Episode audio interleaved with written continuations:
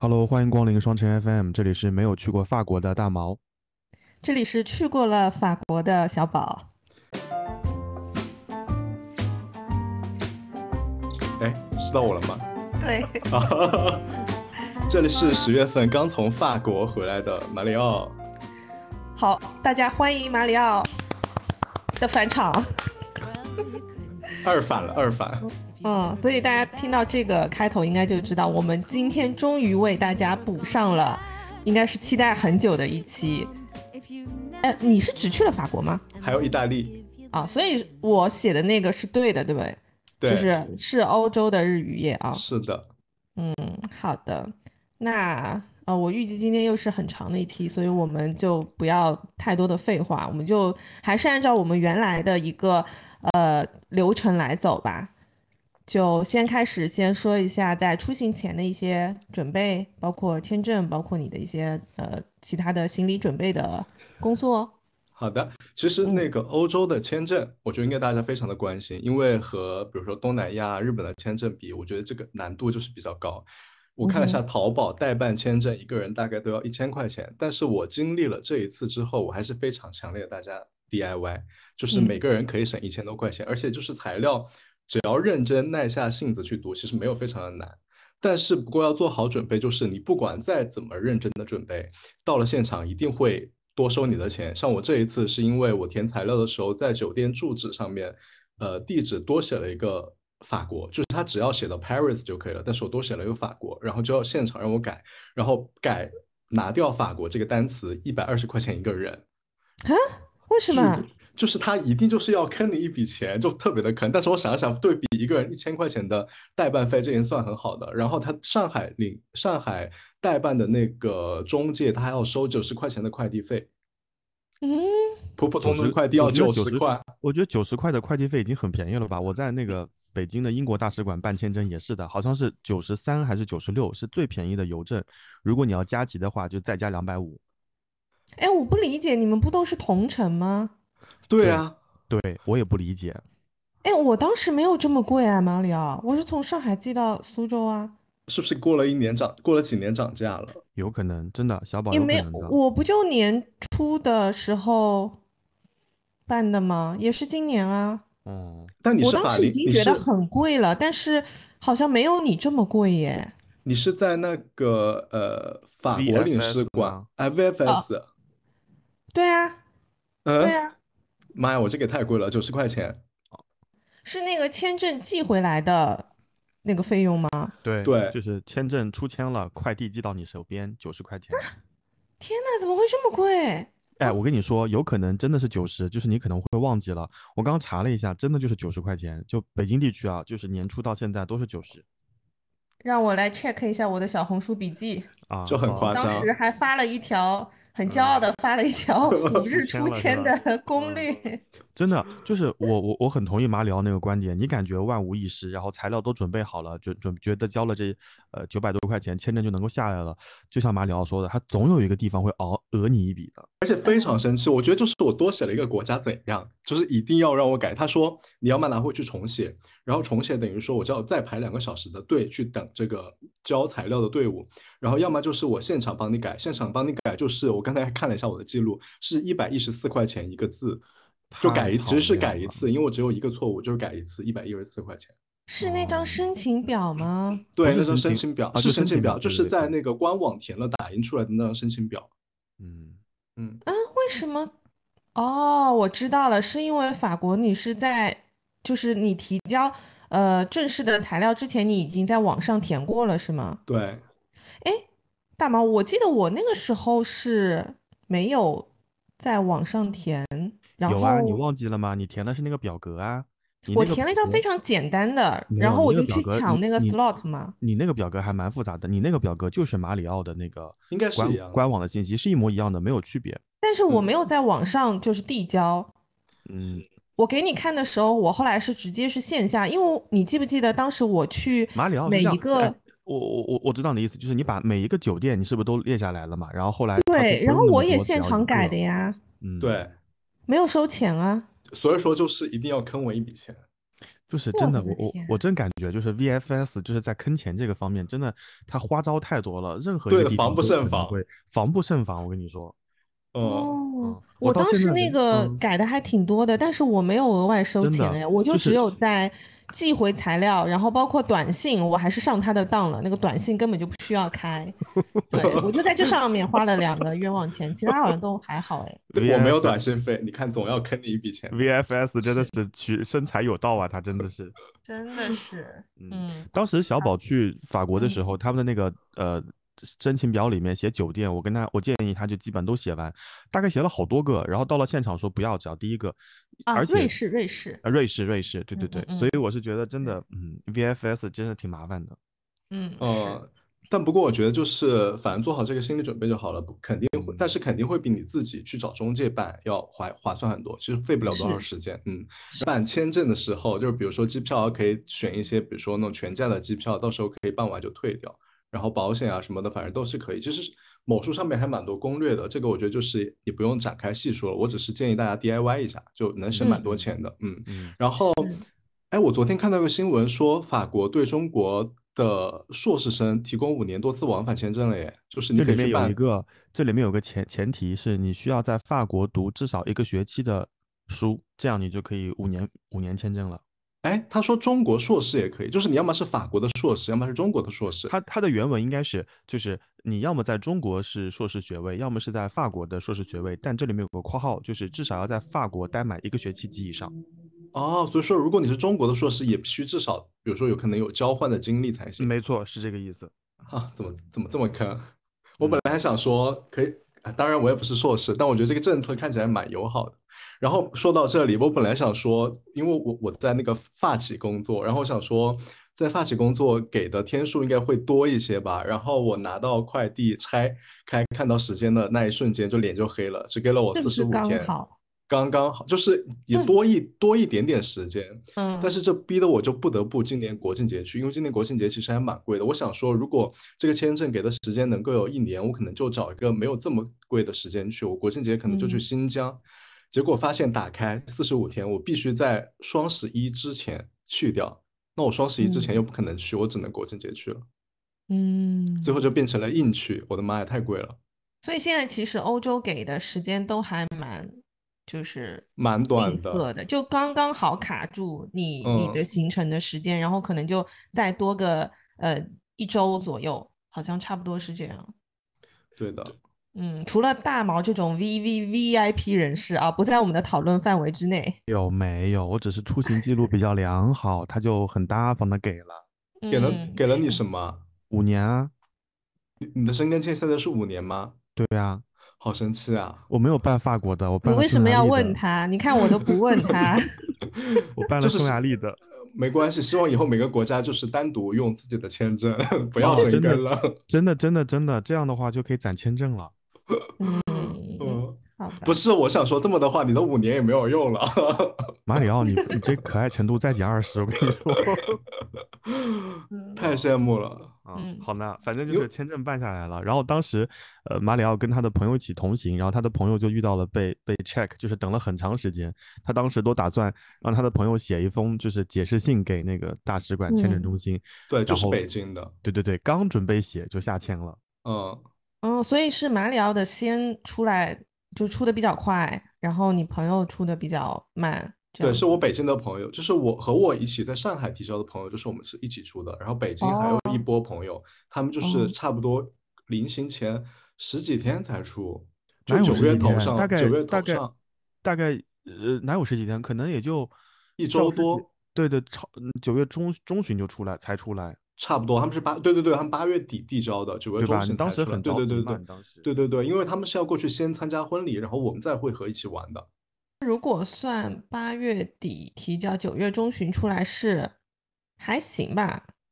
嗯，就是等的两周嘛过程非常的焦虑。嗯像我们的话，就是我大概是周三提交的，周日拿到的，就出去就已经拿到本子了。哦，那你这是神速哎，很快哎。嗯，只是嗯说给的时间很短。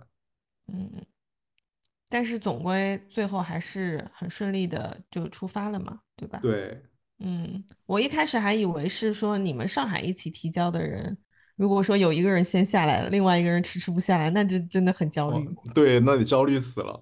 嗯，是，嗯，不过不管怎么说，我也是挺提倡大家就是 DIY 的。这个钱真的本身本身这个钱本身也不便宜，然后你再交这个中介费的话，就真的很冤大头。嗯，其实整个你如果 DIY 之后，你就会发现整个流程你要准备的东西跟中介发给你的东西其实差不多，甚至还会比甚至比中介要你提供的东西要简单一点。而且中介会给你让你填一个什么信息收集表，是拿中文填的，你把那个中文翻译成英文不就行了吗？你要是不会翻译，那有那个 GPT 嘛，简单弄一弄也行了，基本上还是可以 DIY 的。对，我申我申请法签的那个网站就是法文，但是谷歌浏览器就是右键翻译一下就好了。嗯嗯，是蛮简单的。所以咯，总是办法比困难多，我觉得还是可以试试看的。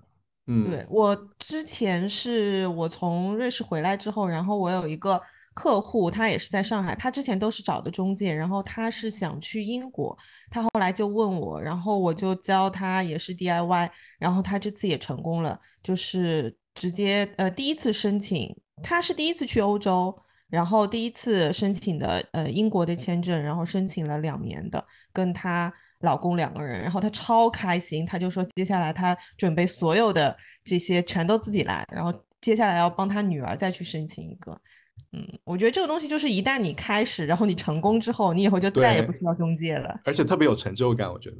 对的，对的，因因为你去交材料的时候是很就是一摞材料，就是拿拿过去交了之后，最后拿到你这个就是。同意你的这个签证的时候，就非常的有成就感。嗯，是的。大毛不会英国的签证也有吧？哎，不好意思啊，我英国也有呀，英国也是。你为什么今天要问这么愚蠢的问题？你就问一些反过来说，你哪个签证没有？啊？哪个签证没有？当时，当时英国的签证，我还是坐那个地铁六号线，呃，四号线换六号线，然后去去摁那个摁指纹。当时那个指纹现场人山人海，我记得我还跟你们说过。然后摁完以后，那个英国大使馆的那个大姐态度特别差，她说没让你摁指纹呢，你急什么急？然后摁完指纹以后又交了九十块钱，后来就下签了，就是这么个讨厌的故事。好了，不想听了，不想听了。嗯，我们我们继续说马里奥的法国行。嗯，然后再分享一下买机票吧。我这次机票其实买的算贵的，然后往返我想一想啊，就是上海。到巴黎，巴黎到尼斯，尼斯到那不勒斯，那不勒斯哦，然后开车到的罗马，然后罗马回来，等于说是四趟飞机，一共一万块钱吧左右。然后在这个时候，我觉得还是蛮便宜的，但是对比口罩之前其实是贵的。然后其实这个已经对比直飞是划算的了。我这一次体会到了，其实中转的飞机其实也还 OK，因为中间可以歇一歇脚。我以后飞欧洲的话，我打算。都可以考虑一下中转的航班，因为我其实还蛮怕中转的航班的，因为会出现什么行李寄丢啊，或者等待时间很长之类的。我这次体验了一下，我觉得还好。嗯，去欧洲，你从上海飞巴黎和最后从从刚罗马罗马飞回来，你当中是中转的哪里啊？呃，我上海飞巴黎中间中转的是迪拜，就等于说是上海到迪拜六个小时，迪拜到巴黎六个小时。就非常的合适，中间中中转两个小时，两个半小时还是两个小时？嗯，哦，那有点紧张的哇。呃，因为他出了，就他不用重新托运行李，等于说你下了飞机就直接去另外一个登机口上飞机就好了。嗯，但是万一比如说有延误的话，就会很紧张吧？对对，延误的话，它反正是连程嘛，他会帮你负责后面的改签啊什么的。嗯嗯，对，两个小时其实其实有点紧张，我觉得四个小时可能会比较舒服。其实两个小时就还好，因为你中转类似于迪拜、伊斯坦布尔这样的城市，因为它本身呃入境的那个检查会比较简单一些，不像在欧洲中转。你像在欧洲中转，我当时很愚蠢，买了张机票，就是从中国到英国，然后从英国再到哦，sorry，从中国到那个呃哥本哈根，然后从哥本哈根再到英国，结果入那个申根区的时候查了好长时间，然后我再出申根区再进英国的时候就浪费了非常多的时间。但是不是因为目的地是英国？如果说都是欧盟国家，会不会好？就可能会相对轻松一些，对，就是因为去？英国，它因为它脱欧了嘛，所以像马里奥刚刚所说，在在迪拜啊，在卡塔尔啊，或者说在那个呃土耳其中转，其实还是可以的，就只是说土耳其机场会大一些，你要预留两个小时多一点，其他的机场可能一个小时也能够赶得上。嗯，其实我觉得再久一点也可以，有的人还会在迪拜出去玩一玩，迪拜好像也可以逛一逛，有一些比较神奇的建筑。其实我比较偏好就是这种中转一天，然后在一个比较小一点的城市转一嗯下。然后像我之前去，哎，我去法国的时候就是在哥本哈根，哦，我回来在哥本哈根，然后都是一天的时间，但是我是过夜的。嗯，我是过夜的，对，然后我就嗯、呃白天的时间把那个城市转一下，然后这一次的话是回来的时候是在芬兰转机，而且其实每一次如果你是出境呃最后一个国家，比如说是哥本哈根或者是芬兰，像哥本哈根那个机场实在是太好买了，就最后一站的话它是直接免税给你打折的，然后就很划算。所以我特别喜欢，就是找这样子的城市作为中转，又可以不用那么累，又可以买到东西。我觉得直飞会比较累啦。嗯，真啊，我回来的那一趟就是呃中转在广州，其实基本上等同于直飞了。第一程从罗马嗯到广州有十一个小时，哦，真的很累。嗯，嗯，如果就是能嗯，sorry，你啊先说。啊，我说如果能飞商务舱的话倒是无所谓，但是经济舱真的就是我觉得中转一下还蛮好的。我刚刚刚刚就准备讲这件事情，当时马里奥选机票的时候还问了我说呃选哪个，然后我看了一眼航班什么的。其实我后来想说，如果要飞公务舱的话，你直飞也无所谓。对啊管他什么航班都可以。对呀、对呀、对呀、嗯，好好赚钱吧。Without the climb, you don't get the view. Without the no rhapsody without the blue. And lemons give you lemonade. 好呀，那我们现在就也也中转完了，中转完了之后就到达了法国。那接下嗯来就是在法国的探险就开始了。其实我想问的是，这次在出去之前，你有兑换欧元吗？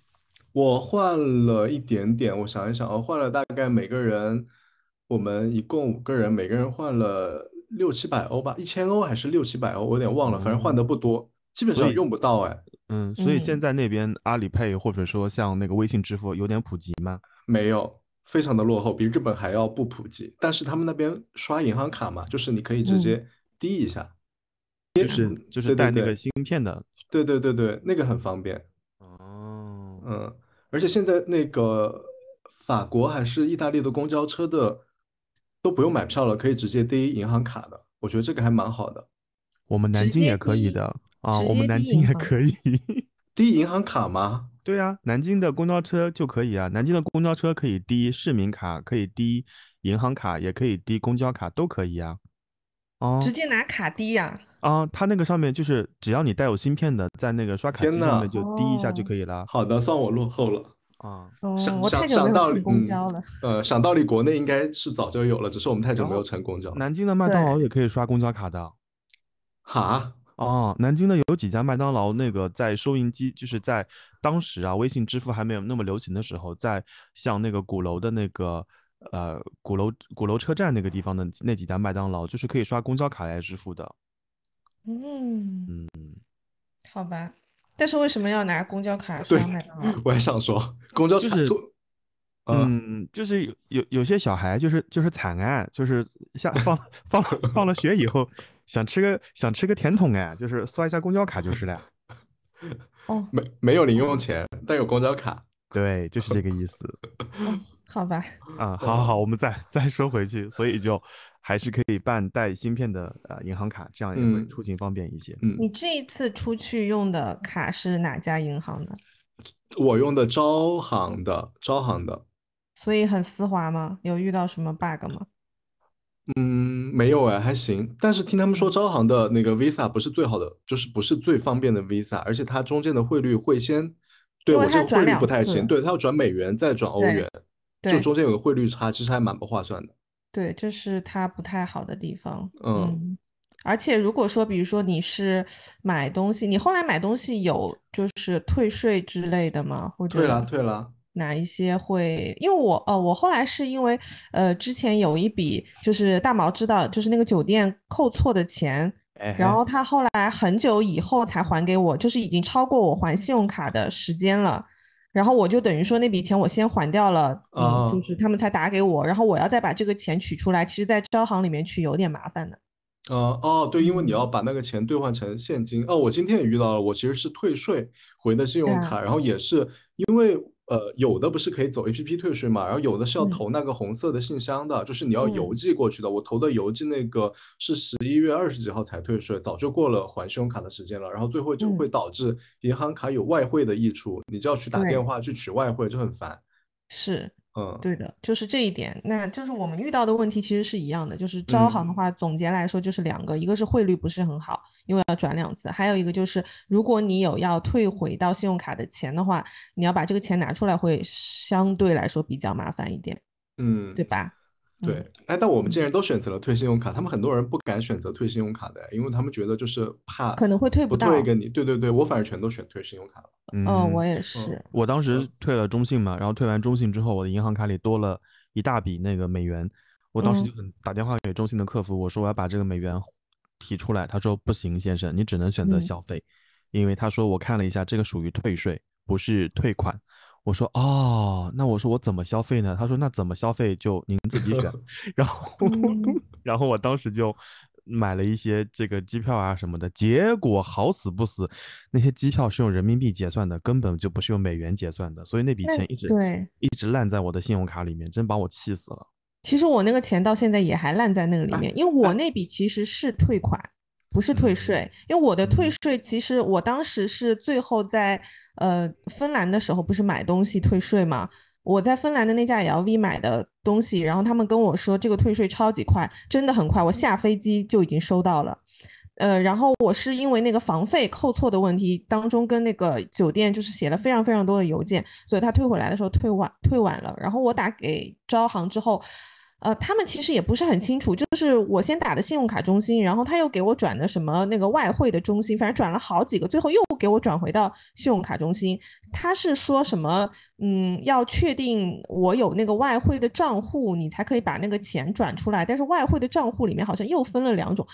Anyway，反正就是我挂完电话，我就已经忘记他刚刚跟我讲了些什么，然后那个钱就一一直烂在里面，烂到了现在。哎，我我知道有个方法，因为我今天下午刚处理了，就是嗯你你打电话给他，让他帮你兑换成人民币的信用卡的额度，可以兑的。他应该是要去申请一下。今天下午那个小哥哦就跟我说，他说你不能提现，然后呃不能呃那个叫什么，你可以要么选择那个美元，就是美元消费，然后嗯要么就是我去帮你走申请，把它兑换成你人民币信用卡的额度，然后给你抵扣到人民币里面去，也是可以的。不知道是不是每个银哦行卡都可以哦？下午我是下午我是搞的是中信银行的，是可以的。哦嗯，，可以试一好试，我可以不然那个钱问一下不然那个钱会忘记在里面的，主要是。呃，对，那倒也还好，因为每一次其实我打开那个 app，它都会提醒我里面有这个这笔钱，但是我哦，会。因为取出来太麻烦了，所以我就一直没有去操作。嗯，你去问嗯一问，可应该说不定可以。对，所以大家如果出去使用信用卡的时候，嗯，也要考虑一下这件事情。嗯，可以研究一下，可以办一个就是那种叫什么货币直接兑换的，不用转一遍的那个信用卡。如果还没，办的话，嗯对，如果说是为了出去，然后要办一张信用卡的话，其实可以在办之前也可以问一下银行是不是有这方面的一些比较方便的解决方案，那可以选择那个银行。嗯。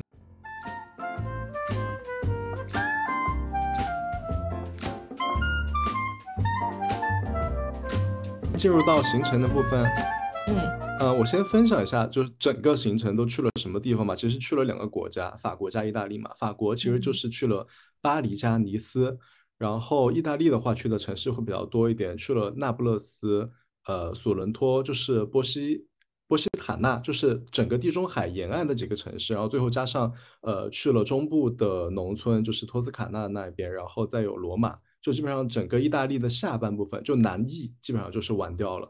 呃，一些大的地方没有玩的非常细，但是大的地方基本上都走了一走。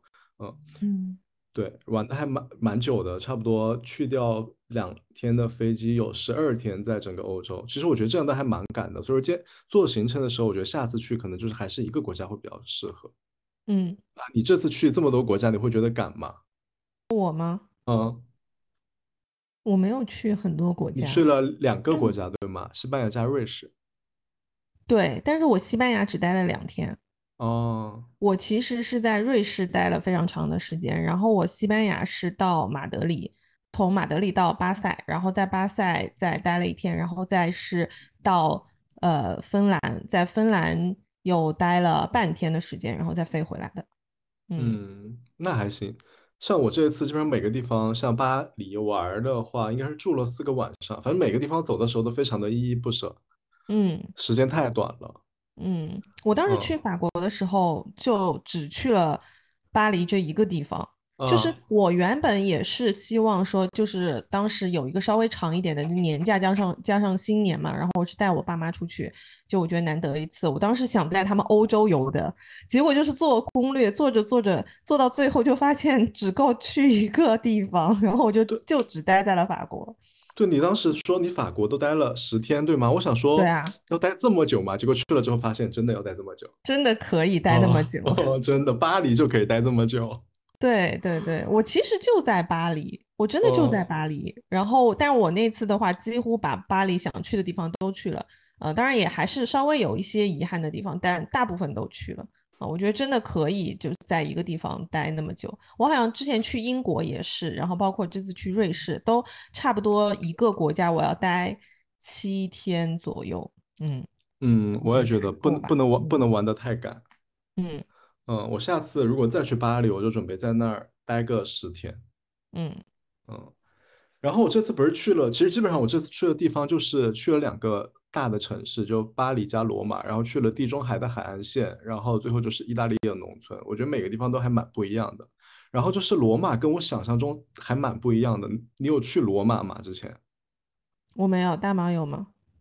就是法国我也没去过，意大利我也没去过。我在欧洲，嗯，去的地方基本上都是在北欧，还有英国英国那个半边，就是嗯然后包括东欧，然后中中西欧我都没有去过。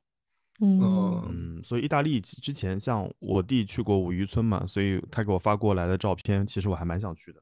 嗯，嗯就是这次去了巴黎和罗马，就是跟我巴黎其实跟我想象中的差不多。其实巴黎我觉得就是有一点有一点像上海，不旧。巴黎我觉得不旧啊，因为今年呃三月份我们有同事过去出差，说巴黎因为在整个城市大罢工，说城市又脏又脏又乱，然后很臭，然后到处都是难民和流浪汉，然后交通什么。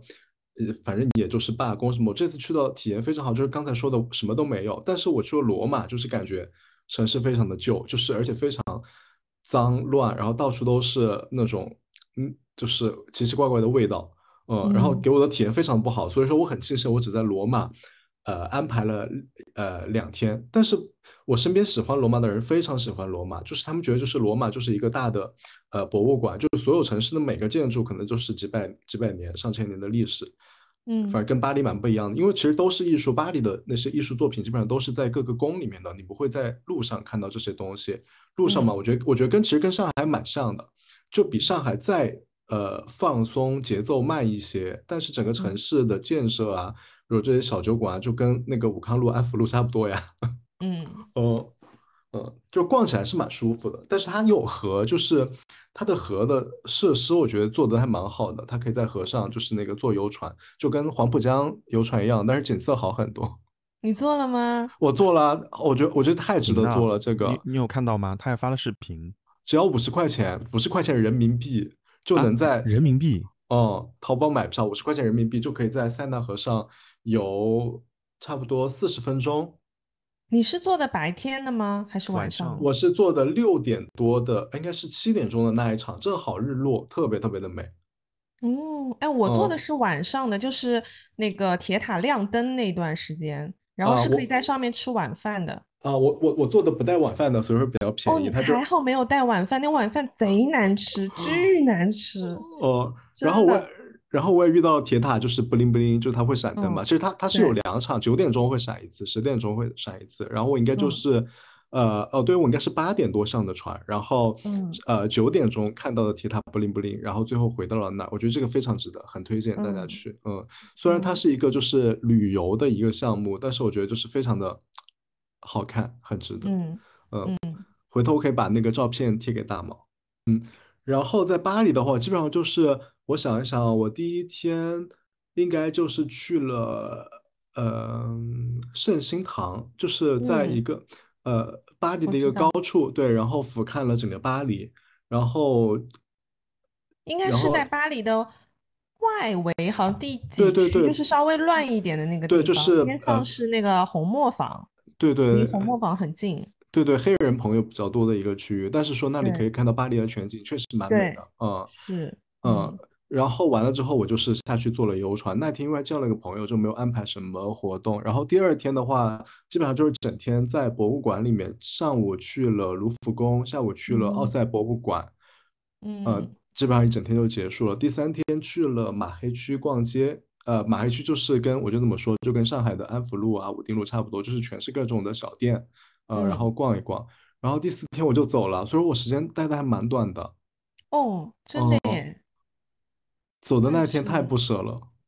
哦，那你等于是，哎，其实真的蛮短的。就是说，博物馆你也就只是挑了一两个。对，我就只看了两个，我比嗯较比较其实比较大的，还有一些小的博物馆我都没有去，嗯，那你还真的是可以再去一趟。肯定得再去。嗯嗯，然后我我在我看我在看着那个我的行程，真的就是只有四天，只有三个整整的白天在巴黎的。嗯，那你嗯这三天的话都是住在同一个地方？对，我订的一个 Airbnb，因为酒店太贵了，我嗯去的时候嗯自选假日都要三百欧一晚，太离谱嗯了。三百欧就等于说差不多是小两千块钱人嗯民币了，自选假日，甚至都不是假日酒店。然后我就订了一个 Airbnb，这个 Airbnb 还蛮好的，是在十六区，哎，十六区嗯应该是是富人区，在铁塔的周围，然后只要一千两百块钱一晚上。嗯嗯，而且房间非常的大，大概整个房间有小六十几平。呃，然后那个房东也蛮有意思的，他是一个电影导演，然后常年在中国采风，他非常的喜欢哦去西藏和云南，所以说家里面有哦非常多奇奇怪怪从中国买回来的东西。嗯，哎，我发 现就是订法国的这种 Airbnb 很容易订到这种类型的，就是艺术家之类的，他们的房子就很还蛮有意思的。对对对，而且我觉得，我嗯觉得就是还蛮干净的。我我真的是嗯在世界各个国家住了这些 Airbnb，我只有觉得澳洲的 Airbnb 是不干净的。后来比如说哦日本住的啊，那个曼谷住的，或者这次去欧洲住的都很干净。是啊，嗯，嗯所以我觉得 Airbnb 是去欧洲一个还蛮好的一个选择，对比酒店来嗯说，因为如果你要住到一个大的酒店，可能我看了一下，当时我订的时候差不多都是要四五千块钱了，我觉得太贵了，根本没必要。嗯嗯，而且嗯明年奥运会我觉得可能会更贵。嗯，是，马里奥刚刚在说的时候，我在查那个 Airbnb 的价格，我就才在查那个当下的，然后我又查了那个万豪集团的酒店的那个房价，我真的觉得就是酒店的钱太好挣了。哦，嗯而且酒店也都，欧洲的酒店也都蛮小的。对，就又小又破，然后空间可能也没有那么好。然后哦我，但是我我要再重申一遍，如果你去瑞士的话，一定要住酒店，啊，值为什么得。？就是你呃，你上次发的瑞士就是在那个山谷里面的那个酒店嘛？对，还有是在蒙特勒的那个酒店，那个酒哦店真的性价比太高了，就是就是我第一天去的那个酒店，就是你整个就是对着那个日内瓦湖的那个才好像一千左右一个晚上吧，就房间哦巨大，嗯呃，我觉得有景色的地方，我觉得住酒店也可以的，因为酒店往往都是在一嗯，些位置很好的地方，Airbnb 因是。为都是家里嘛。嗯，对对对，因为，瑞士那边你如果是围着那个日内瓦湖的话，它当然也有 Airbnb，但是就是临湖的都是酒店，然后 Airbnb 的那些就是嗯民宿的房子都是在山上的，所以你其实如果是在蒙特勒那边的话，你住在那些地方，你就每天都得要爬山上下，其实是不是很方便的？嗯，还还拉着行李嗯箱。我之前一直，酒店，我嗯我我之前一直不敢住 Airbnb 的很大的原因就是我很害怕我的房东，呃，英语不太好，或者说嗯口音很重，所以其实我还蛮想问马里奥，这次去法国跟那些房东沟通的时候，有有学到一些法语吗？还是说就是全程英语？全程英语啊，我还我还在，就是那个房东一开始他们只说法语，嗯然后要你开始说英语的时候，他们才会切换成英语。啊，呃，只能英语交流，法语就是我不是跟你说我有在上法语课吗？去了之后一句话都一个单词都听不，哦，只能听懂，就是你好和和谢谢。哦，嗯 其实我觉得不需要特别担心，因为他们既然是做 Airbnb 的，他们肯定就是会接触到世界各地的人，对总是有办法交流的。而且我觉得其实嗯跟很 nice 的这种房东去交流还蛮有意思的，你会认嗯识，呃，就是去真的去了解他们那边的生活是什么样的。对，他会发攻略给你，嗯，这个房东甚至会说几句中文，他会的中文比嗯我会的法语还多。嗯，因为我记得我当时在那边的时候是住在一个法国的老奶奶家，她是一个艺术家，她也是就是那个房子，呃，内部装饰的非常有特色，很有艺术气息，然后有很多她从各地带回带回来的那种纪念品啊之类的。然后她就是非常热心，她会，因为我当时去的时候是正好中国过年的时候，她还会帮我找在巴黎哪边是有中国人一起过年的地方，然后会 share 给我。所以我觉得就嗯蛮好的，蛮有意思的。其实，嗯，哎，那你当时住的那个民宿是在就是是一楼的吗？还是那种公寓要呃，公寓要要坐电梯的，电梯小吗？很小很小，而且就是还蛮好玩的那个电梯，就它就是像一个小格子一样的。对对，像个小房间一样，就是它有两嗯个门，你先要把第一个门拉开，然后再啊把第二个门对对对拉开，然后再把第二个门关上，再把第一个门关上，那个电梯才能往上走。然后那个电梯里面只能站两个人。对，就是如嗯果你有呃，像我当时跟我父母去的话，我们是一共有三个箱子，我们得要分两次对上去，对对对对，太小了。很古老那个电梯，就跟看到的那个什么美剧啊里面的那种嗯电梯很像，是，但是那个电梯还蛮有蛮蛮快的，我记得。哎，蛮快的，蛮好玩的，没有坐过这些。是是嗯的，嗯。而且我这次去巴黎，发现巴黎的人不上班哎，你去的时候有发现吗？每天从早到晚，早上、下午、晚上一两点，路边的小酒馆就没有空的时候，一直坐着人，而且都是成片成片的人。然后我后来还去了一个大学的附近，就是呃卢森堡公园附近的地方吃饭，然后发现那边的晚上一两点钟，这些人都在外面到处玩儿，嗯，啊、唱歌跳舞喝酒，但我感觉巴黎那边的人，他们的作息很晚，就是因为像我当时和我父母去，他们起的比较早嘛，然后呃，就基本上我们有的时候早上就是六点钟起，我们七点钟就出门了，然后出门的时候街上是没有人的，嗯对对然后基本上是要到十二点多，甚至是下午两点钟的时候人是最多的。然后我们基本上，因为我回去的比较早，我一般是六点钟左右，因为我妈妈她自从我就是随口跟她说了一句，我说巴黎可能治安不太好，到晚上，所以她就到六点，她就准时会跟我说，哎，我们可以回家了。所以我们晚上是没有生活的，就是就就只是待在房间里。但是我们房东的那个儿子，他每天晚上听我爸妈说，因为我爸妈是住在外面一个房间，我住在里面嘛。他跟我说，他说他儿子每天晚上要两三点钟回来，而且他们经常是晚上十一、十二点钟开始在家里面开 party 那种，就是蛮吵的，然后又弄到三四点钟才睡觉，所以早上都是没有人带，我感觉大家都在睡觉。嗯，感觉他们也不用上班，我都不知道那些人到底是难民还是真的是本地的居民，怎么会就是工作日的下午在外面到处游荡，然后喝酒？如果是居民的话，我可太羡慕这样的生活了。也有可能他们就是打几份零工之类的。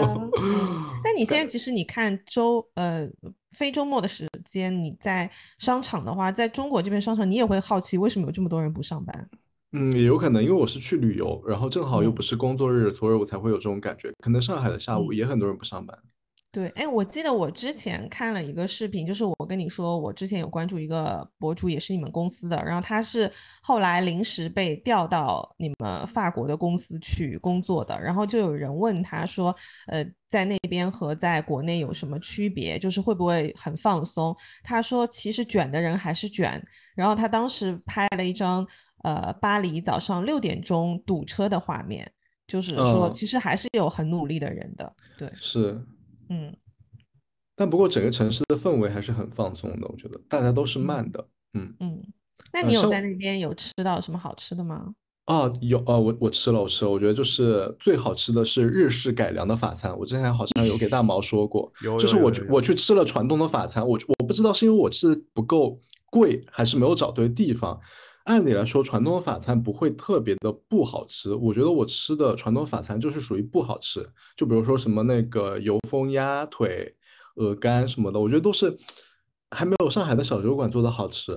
但是嗯后来就是别人推荐给了我一家日式改良的法餐，我去吃，我觉得好好吃，而且好便宜，就差不多嗯人均可能就是六十六十欧，嗯，嗯可以把它所有的菜单都点一遍，还配一杯酒。嗯然后我后来去了尼斯，我也是找了一家日式改良的法餐，也非常的好吃。所以说，我觉得如果大家去法国，就是可以去尝试一下，就不一定就可以去体验一下正宗的正正宗的那个法餐，呃，但更推荐日式的法餐，味道好很多。我之前看过那个一部日式那个日剧叫《东京大饭店》，你们有看过吗？年木村拓哉，哦，就是我须看过。呃，我当时说一个日本人有什么好，就是这么追逐法餐，就是去吃了这个之后，发现嗯，还是有点东西的。马卡龙什么的，你有吃吗？我吃了，但好甜，好甜哦。你吃的哪一家？不是有两家？我吃了两家，那两家我后来发嗯现上海都有，一家是 L 开头的，我不太记嗯得名字了，一家是 P 嗯开头的。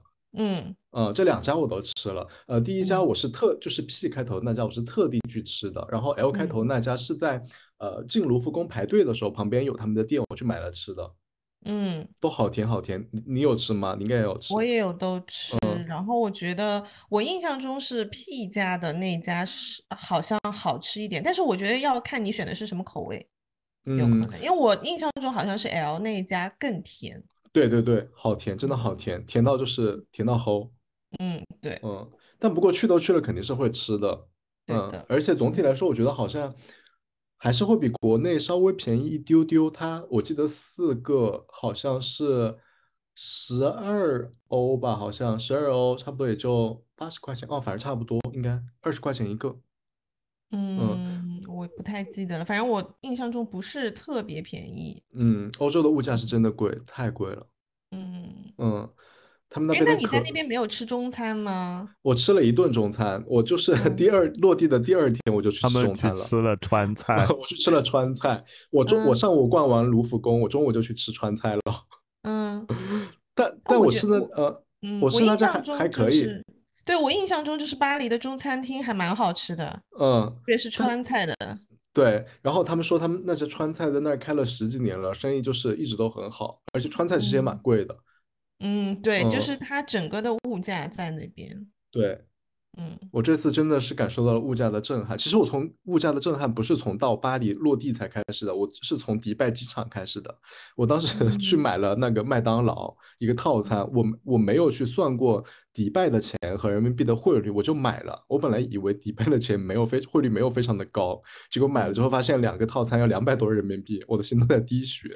是应该应该是的，因为我当时在瑞士跟西班牙的时候也是，就呃吃的那个，哎，我吃的是那边是汉堡王，然后哦。我就感觉我们吃最简单的，我们都不敢点套餐，就只点一杯饮料，一杯饮料，然后呃两个汉堡这样子吃，我记得好像也要一百多，好像，嗯，嗯我在欧洲还算有心理准备，在迪拜的时候嗯就是完全没有，就是没有换算过这个单位，没有想过迪拜币的汇率，就买完之后再去算，绝了！没想到这么贵。Well, you couldn't be good if you've never been bad. You couldn't keep cool if you've never gone mad. You couldn't be glum if you've never been glad. And lemons give you lemonade. If you don't do the work, you'll never get paid. If you don't have the crowd, there's no parade.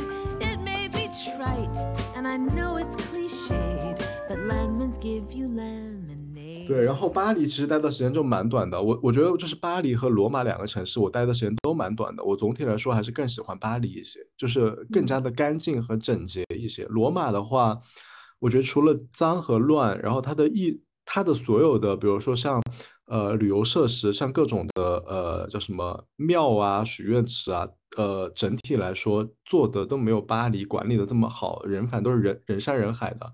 然后排队也是排了一圈又一圈，特别是那个不是罗马还在旁边有梵蒂冈嘛，梵蒂冈很多人嗯都会去看，我当时也没有去得成，因为人太多太多了。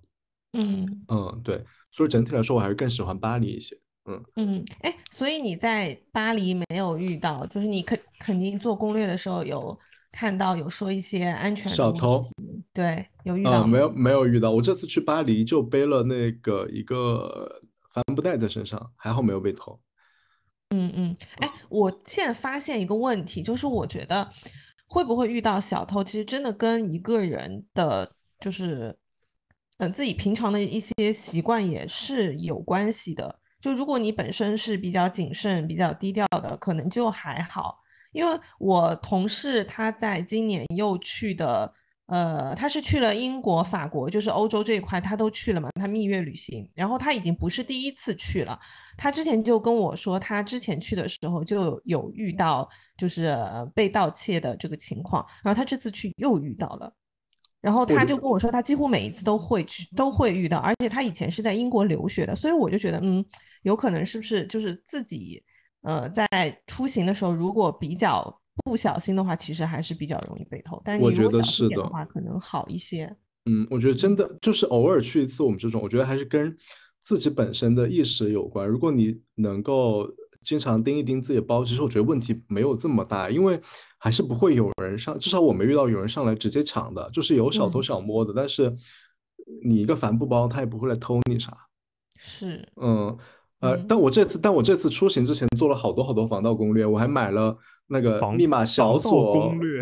哦，你知道很夸张，还有防盗内裤，真的太夸张了。我没有买啊，我没有买，但我看到有人买哦，我有。看到的，我有看到那个，嗯，太好好笑了哦，呃，然后我还学到了一个，就是因为你不是身上有欧元的现金嘛，然后我我也不会全部都带在身上，我会放一些在房间的那个行李箱里面，但又有人嗯说会，就那个打扫的人会拿你的钱，然后我学到一招是把它钱裹起来放在泡腾片的那个桶子里面，就不会有人去拿。天 绝了。呃 嗯，是，呃就是在欧洲，我不敢住酒店的另外一点也是，他们说其实甚至连就是大的连锁酒店也是会遇到就是偷窃的这个问题的。对，防盗攻略还是要做一做。然后我还买了小锁，就因为最开始我本来有一程是从巴黎到尼斯，是打算坐夜行火车的。然后他们说，如果你睡着了，可能行李箱会被别人抬走。嗯，哎，对，哦是，就是说好像很多，包括是坐火车什么的，就是你的行李箱如果不在你身边，然后像因为中国人很多会用一些比较看起来就知道很贵的行李箱，你行李箱会直接被顺走。真的。嗯，然后我就买了那个防盗的小锁，但后来就坐飞机了，没有用上。嗯嗯，嗯，哎，那你这一次在法国的话，你有觉得法国人就是他们都会跟你说英语吗？嗯，我觉得基本上都会，但是会有态度比较不，确实有人态度是比较不好的。我记得我当时去一家很有名的面包店，名字我不太记得，然后就是我要点他那个面包，他态度就非常的不好，就是你和他说英嗯文，他就随便应付几句，然后就嗯让你赶紧买单，让你赶紧走了。嗯嗯嗯嗯，嗯，是但大部分人还是 OK。嗯，我当时的印象是，就是有一些店，就就如果说不是那种非常非常大的就是商场，然后是一些街边那些小店的话，很多人那个店主确实他不会说英文。如果说是嗯年纪比较大一点的话，我当时第一次去那边，我们住在也是住在市中心的地方，然后我就街边去找了一家早餐店，哇，我大概花了半个多钟头，最后成功点了一颗蛋。就我以为我点的是早饭。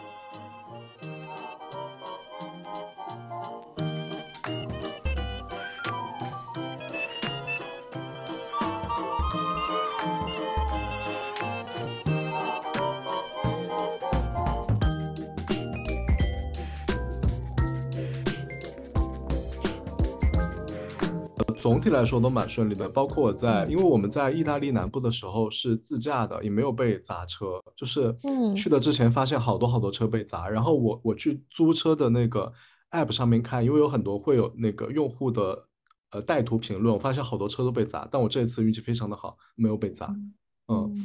然后其实呃，第二部分的话，我这次不是去了巴黎、罗马这种城市，第二部分去其实是去了整个地中海的，就是靠近法国和呃意大利的这个海岸，我觉得这个还蛮美的，蛮值得去的。包括那个呃法国的尼斯，然后意大利的这边的阿尔马菲海岸都非常的漂亮，嗯还蛮值得去的。我觉得跟我之前在东南亚在国内看到的海还蛮不一样的。嗯嗯，在尼斯的那个，因为尼斯的机场，我觉得名字就蛮好听的，它机场叫做尼斯蔚蓝海岸机场。嗯，我觉得它嗯蛮名副其实的，真的就是蔚蓝海岸，就是海岸线非常非常的长。嗯，我站在尼斯的那个小小山上面有一个公园，去看它的海岸都看不到边的。嗯而且而且尼斯的海是没有沙滩的，它是鹅卵鹅卵石沙滩，也蛮特别的。嗯，你们那天坐在呃岸边喝可乐的那天，就是尼斯的机场是吗？呃，岸边，对对对，是尼斯的酒店，但是在机场附近。就在机场附近，对，因为我看到有跑道了。对对对，我还拍飞机给你看，我说这个旁边有飞机嘛，嗯，对，那个是在机场附近的一个酒店，然后其实它尼斯不就是尼斯的呃主要的活动范围，海岸线其实坐车的话不大，呃，可能就是开完整个海岸线差不多开车的话半个小时就能开完，嗯，城区是不大的，但我觉得还蛮值得去的，因为尼斯好像很多欧洲人都喜欢去度假，嗯，嗯然后尼斯旁边其实是戛纳，这次没有去的成，呃，戛纳听说也蛮美的，嗯，嗯。哎，那你从巴黎到尼斯是飞机是吧？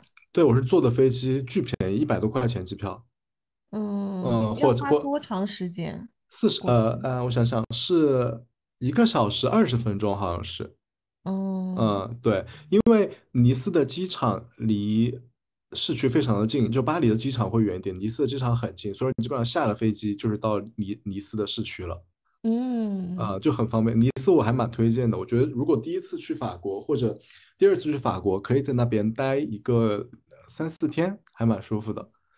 嗯，那我嗯可能下一次就会，比如说到巴黎，可能就待个两三天，因为我大部分地方去过了，然后我就去尼斯。嗯，尼斯旁边。还有戛纳，然后还有那嗯。个摩纳哥，摩纳哥也是一个嗯小城市，在尼斯的，在尼斯里面，摩纳哥是一个，呃，应该它不是一个小城市，是一个国家，在尼斯里面，然后你是可以坐个从尼斯坐电梯去到二层，就是去到另外一个国家，嗯。嗯，还蛮有意思的。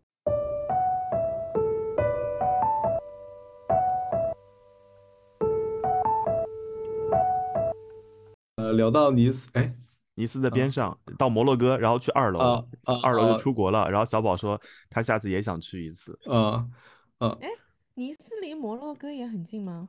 摩纳哥。哦，嗯，就是摩洛哥在非洲，摩纳哥哦在哦哦哦，是我口误了，是我口误了。但但我但我但我第一次也以为那两个那两个国家是一个地方，我想说，然后我还在小红书上面做攻略，我说这个国家又有海又有沙漠，也太酷了吧，我要去一下，结果发现是两个地方，对，我想，哎，好像我我怎么记得不在那个地方？呃，是两个国家。对，摩摩纳哥就是一个很小很小的国家，然后就是好像是以赌博就是发家致富的一个国家，嗯，它里面有很多很多赌场。嗯对，然后呃，尼斯其实是可以一路开往意大利去的，因为它都可以沿着整个地中海的海岸线开。但我们这次其实是到了尼斯，飞到了意大利再开的，因为时间不太够。不过地中海沿岸我还蛮建议大家自驾的，因为其实欧洲的呃那个自驾的话，它是认国内驾照的，只要去大使馆做一个翻译件就能用了。啊嗯，呃，自驾的话真的会方便很多，因为我我们不是去意大利南部嘛，如果不是自驾，就要倒非常多趟的公交车加火车，嗯就可能你开到那个地方已经没有心情玩了，而且它全是意大利全是山路，意大利南部的话都是盘山路，坐公交车车的话就会晕车，因为很多人就是在小红书上面说，到了那边晕车啊、吐啊什么的，很夸张的，嗯。那然后自那边停车方便吗？蛮方便的，呃，而且我觉得只要你你能在城市里面开车，基本上那边的车还是都能开的，虽然它是盘山路。嗯呃，网上也有人说意大利人开车非常的野，我这一次确实也被别人滴过喇叭，但我觉得总体来说 还可以，嗯嗯、自驾会方便很多。嗯嗯，因为其实呃，常规去意大利第一次不太会去南部，我是因为我朋友去过意大利别的地方，我们才选择南部的。常规可能就是去那个呃米兰、罗马、威尼斯，然后包括那个那个大毛弟弟去的五渔村那一块，其实很少有人第一次就去南部玩，因为南部意大利南部整体来说是不太安全的，包括从呃那不勒斯往下西西里岛，哎，你们有看那个呃白莲花庄园吗？一个美剧。我很想看，在我的列表里面，那个女演员是那个谁谁谁，破产姐妹的 Sophie，呀呀呀呀呀呀荐过，呃呃，后来后来我发现那个女演员在什么剧里面她都叫 Sophie，嗯。哦，对，那个剧的第二季就是在西西里岛拍的，然后我们当时嗯。是冲着这个岛去的，结果最后也没有去成，因为来来不及，然后我们就在旁边的海岸线玩了一下，所以说才会选择去意大利南部。嗯。呃，不过去的那边就是感觉还蛮值得去的。如果第一次去意大利的话，我觉得没有很建议，但是如果第二次去意大利，还蛮推荐意大利南部大家去逛一逛的，嗯，因为哦，就是那边我好心动啊！就是非常的地中海风情，就是海非常的蓝，然后那边有非常非常多的柠檬树，那边的柠檬都嗯不是像我们在国内看的柠檬一样，是一小颗一小颗的，那边的柠檬可能感觉跟国内的小柚子长得差不多大，巨大啊，一颗。柠檬柚那么大，嗯嗯嗯，对对对对，非常的大啊、嗯然后就跟想象中的地中海风情基本上就是一模一样。然后包括我们住的民宿，我们当时住的民宿也很便宜，我们是五个人，差不多那个民宿一晚上只要两千块钱吧。嗯，哦，那很划算哎。然后它的民宿的窗户一打开就是对着一大片海，虽然它不靠海，但是打开就是对着一大片海。然后基本上嗯步行就能到海边，旁边也非常多那种呃地中海餐厅，就是意大利餐厅，可以吃披萨什么的。哎，说到披萨，这次披萨和我想象中的披萨还不太一样。因为我之前有朋友去了意大利，他们是坐那个呃轮呃游轮去的嘛，中嗯途在意大利，然后在那个那不勒斯下来，他回到北京，我们吃了顿饭，他就疯狂吐槽说看到披萨就头疼，所以我到了等等马里奥到了那个意大利，我就问他，我说披萨怎么样？就我觉得跟我喜欢的，至少跟我喜欢的披萨不是一个类型的。他那边披萨都是软底的，嗯呃，然后番茄很多很多，然后他们都是用刀叉吃披萨的，不是像我们一块一块拿着吃的，因为拿不起来，一拿起来就掉了。嗯，后来我才知道，就是披萨除就是软底的，基本上就属于意大利派的那不勒斯披萨。像我们爱吃那种脆底的，像必胜客的这种，好像是属于美国纽约披萨。嗯呃，所以说去意大利，很多人想去意大利吃披萨，我觉得可能都吃不惯，反正我是吃不惯的。嗯哦，那我推荐大家去瑞士这个美食荒漠的地方，可以吃一下披萨。那边但凡有披萨的店，那个披萨还可以的。哦，哦，然后这次欧洲吃的，我整体来说我都觉得一般，哎，没有嗯说很好吃，很好吃，我甚至没有长胖。嗯，去日本我都可以长胖。没有什么，我我印象中也没有什么特别好吃的地方，就是去打卡的那些地方也好，或者是自己自己 walk in 的，好像都没有嗯什么特别好吃的。对，就没有印象中好吃的是中餐，啊，越南米粉也蛮好吃的。嗯，对，就就 不嗯是他们当地对不是当地的我觉得可能是什么意大利菜之类的。白人饭吃不惯还是。嗯嗯，对，然后呃，自驾租车的话，其实都还蛮方便的，在国内的 APP，包括呃飞猪啊什么上面都是能租的，包括还有国嗯国国外的一些租车的公司都是有那个网站的。在国内，像我在意大利开车，就是直接把中国的驾照拿到意大利的大使馆做一个公证，然后国内最便宜的公证处是在，就是意大利驾照最便宜的公证处是在重庆。我就回重庆的那一次正好办了，只要九十块钱，北上广好像都要四百多块钱。哦，哦，这个都有物价差，真的绝了。哇塞，哦，对，然后我甚至想过要不要专门承办意大利驾照翻译的业务回重庆。我讲真的，我在发现了商机。真的推荐大家就是各种 DIY。这个意大利的驾照，其实你就是在意大利的那个大使馆的微信上面下载一个文档，然后我最开始去淘宝问说，如果要做这个文档翻译，这样多少块，要多少钱？那个人给我说要一百八，然后送过去再要四百，结果最后我就是九九十块钱搞定了所有。嗯，就是大家多多搜一搜，可以节约很多钱。嗯，哎，你这个真的就是让我觉得好心动。我下次去意大利，我也想自驾一下。嗯，你可以下次就是在法国南部加意大利南部，因为它都是一个海岸线，你就可以呃一路直接开过，对，一路开过开过去去。嗯对，嗯，因为以那因为那边的车也是左舵嘛，跟国内一样的，完全没有任何嗯的那个需要适应的。可以。嗯，哎，大毛，你之前出去有尝试过自驾吗？我好像没有果听你说如果我。自己一个人出去的话，我一般都是公共交通。如果有两个嗯人的话，我可能会自驾，因为又要嗯开车又要看路什么的，确实不是很方便。而且嗯而且确实一个人开车容易疲疲劳嘛，而且听歌什么会走神啊之类的。对，因为我记得我们那个时候是在英国的时候是自驾嘛，然后英国的话，我们是呃每天玩一个城市，然后晚上的时候会赶路到下一个城市，然后在那边过夜，第二天早上起来玩这样子。然后那边就是呃开它的高速公路，就我印象中好像是没什么灯的，然后那个路又很长，就非常非常容易睡着，就一定要车上有人跟你不停的讲话，不然就非常容易睡着。对，所以一个人的话还是不太建议。我这次就很惨，是一个人开。去之前就是我们全车的人都有驾照，去之前都说可以和我换着开，到了嗯，那边没有一个人要开。但他们会跟你说话吗？呃呃，副驾的人会陪我说话，就是他们轮流坐副驾。嗯嗯嗯，就你就马里奥，你知道他你知道他有多辛苦吗？就是他们在出行的时候，每个人都说自己要看文档，然后做规划，大家就这边看一点，那边看一点，然后最后就是大家都没有按照规则就好好整理，最后马里奥就扔了个文档在群里面。大家在飞书上面来写。我我现在有个文档，你下次要去直接可以用我这个文档。哦，赶紧分享给我，嗯，太好绝了。嗯，所以你们当时本身是说就是每个人做一块攻略这样子吗？还是？对因为呃，我们要先去巴黎嘛，然后同行的嗯。人他们是我们是在尼斯呃在那不勒斯汇合，我想说那我们嗯。就做巴黎部分的攻略，然后他们反正是他们在法国的部分主要是去参加婚礼，然后就可以嗯。让他们做一下意大利部分的攻略，结果最后就没有。嗯，嗯。我之前跟我的朋友出去的时候，我们的分工就是攻略是一个人做的，然后比如说另外一个人他就负责呃其他的一块，我我有点忘记，我们当时去日本的时候就是一个人。像我，我当时就是没有负责攻略，我们是一个人负责攻略，然后一个人负责路线，还有就是比如说像我，我就负责翻译之类的，就是大家做完全不一样的事情，而不是把一件事情拆开来。如果你把一件事情拆开来，到最后就有可能还是一个人做。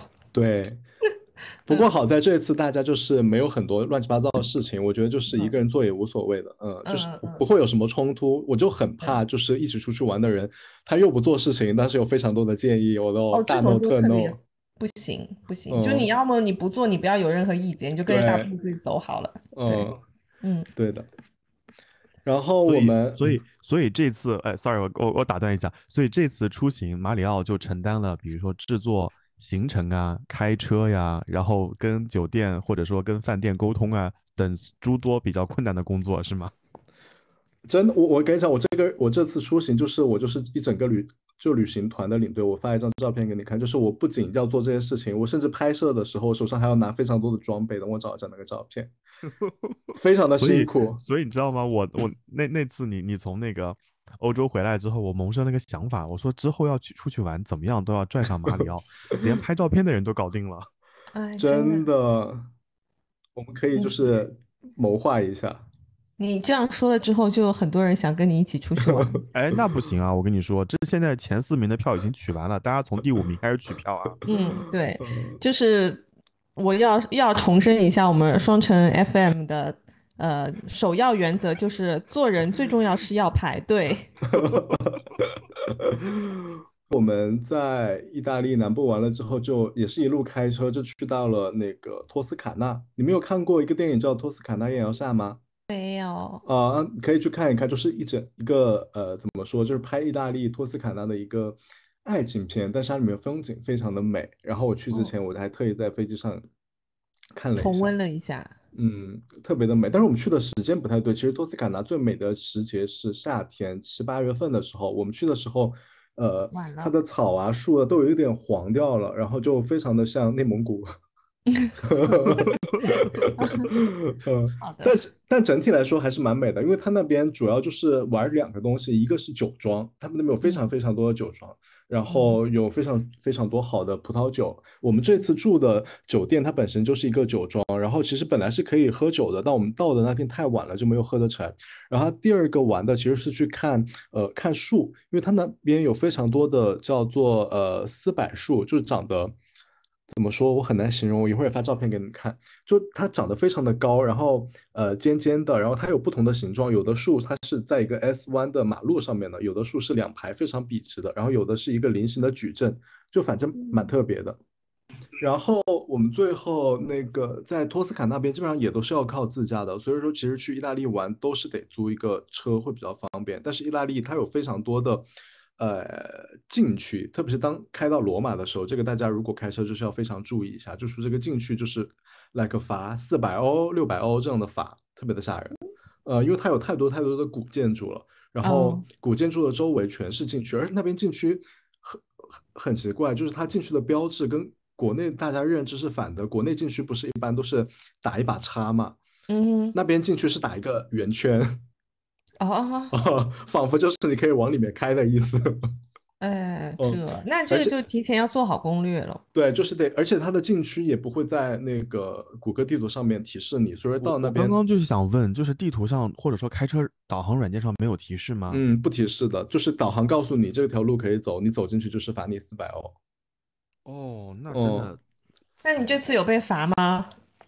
应该没有，因为我回来这么久了没有收到过账单，但是其实我应该是有开到过禁区里面的，但我也不知道为什么没有被罚。它而且那个禁区它还是有些规则的，比如说什么时时段到什么时段它是可以开的，但是其实你也看不懂，你只看得懂上面的时间，你并不知道那个时间是说这个时间可以开还是这个时间不能开。嗯，呃，然后我就反正也开了，但目前为止还没有收到过账单，我觉得应该就是没事儿。嗯嗯嗯，都对那么久了。然后这一次去欧洲吃到超多超多冰淇淋，你去欧洲时候有狂吃冰淇淋吗？没有，因为我去的时候是冬天，大冬天。哎哦，是谁在是谁在上一期节目里面留言说要注意少吃凉了的 那但是那个时候，现在已经过了另外一个时候。啊？行，好，你说。呃，那边冰淇淋还蛮好吃的，如果大家去那边的话，就是推荐大家吃冰淇淋，狂吃冰淇淋，大概一天吃四顿冰淇淋吧，这么夸张吗？所以冰淇哦淋是便宜的。很便宜，冰淇淋大概嗯三欧两欧嗯，所以那个牌子怎么念啊？什么 gelato 是吗？，gelato gelato，哦，那个、嗯，那个除了那个之外呢，还有什么当地的品牌吗？那 gelato 就是冰淇淋，所以它有各种 gelato，哦哦哦，就明白 gelato 就是白 ice cream，耶，哦，你看就就上了没有？这个大毛感兴趣，因为我发现我好像每一次跟大毛去哪个地方，就在南京也好，然后北京也好，他总是能发现哪个冰激凌特别好吃，然后请我吃冰激凌。啊，那我跟你讲，这都是过去了，因为最近你懂不能吃冰的了就不太能吃 冰的我东西了最近开始养生了。吃了冰的要挨骂了。嗯，除了这个呢，巧克力呢？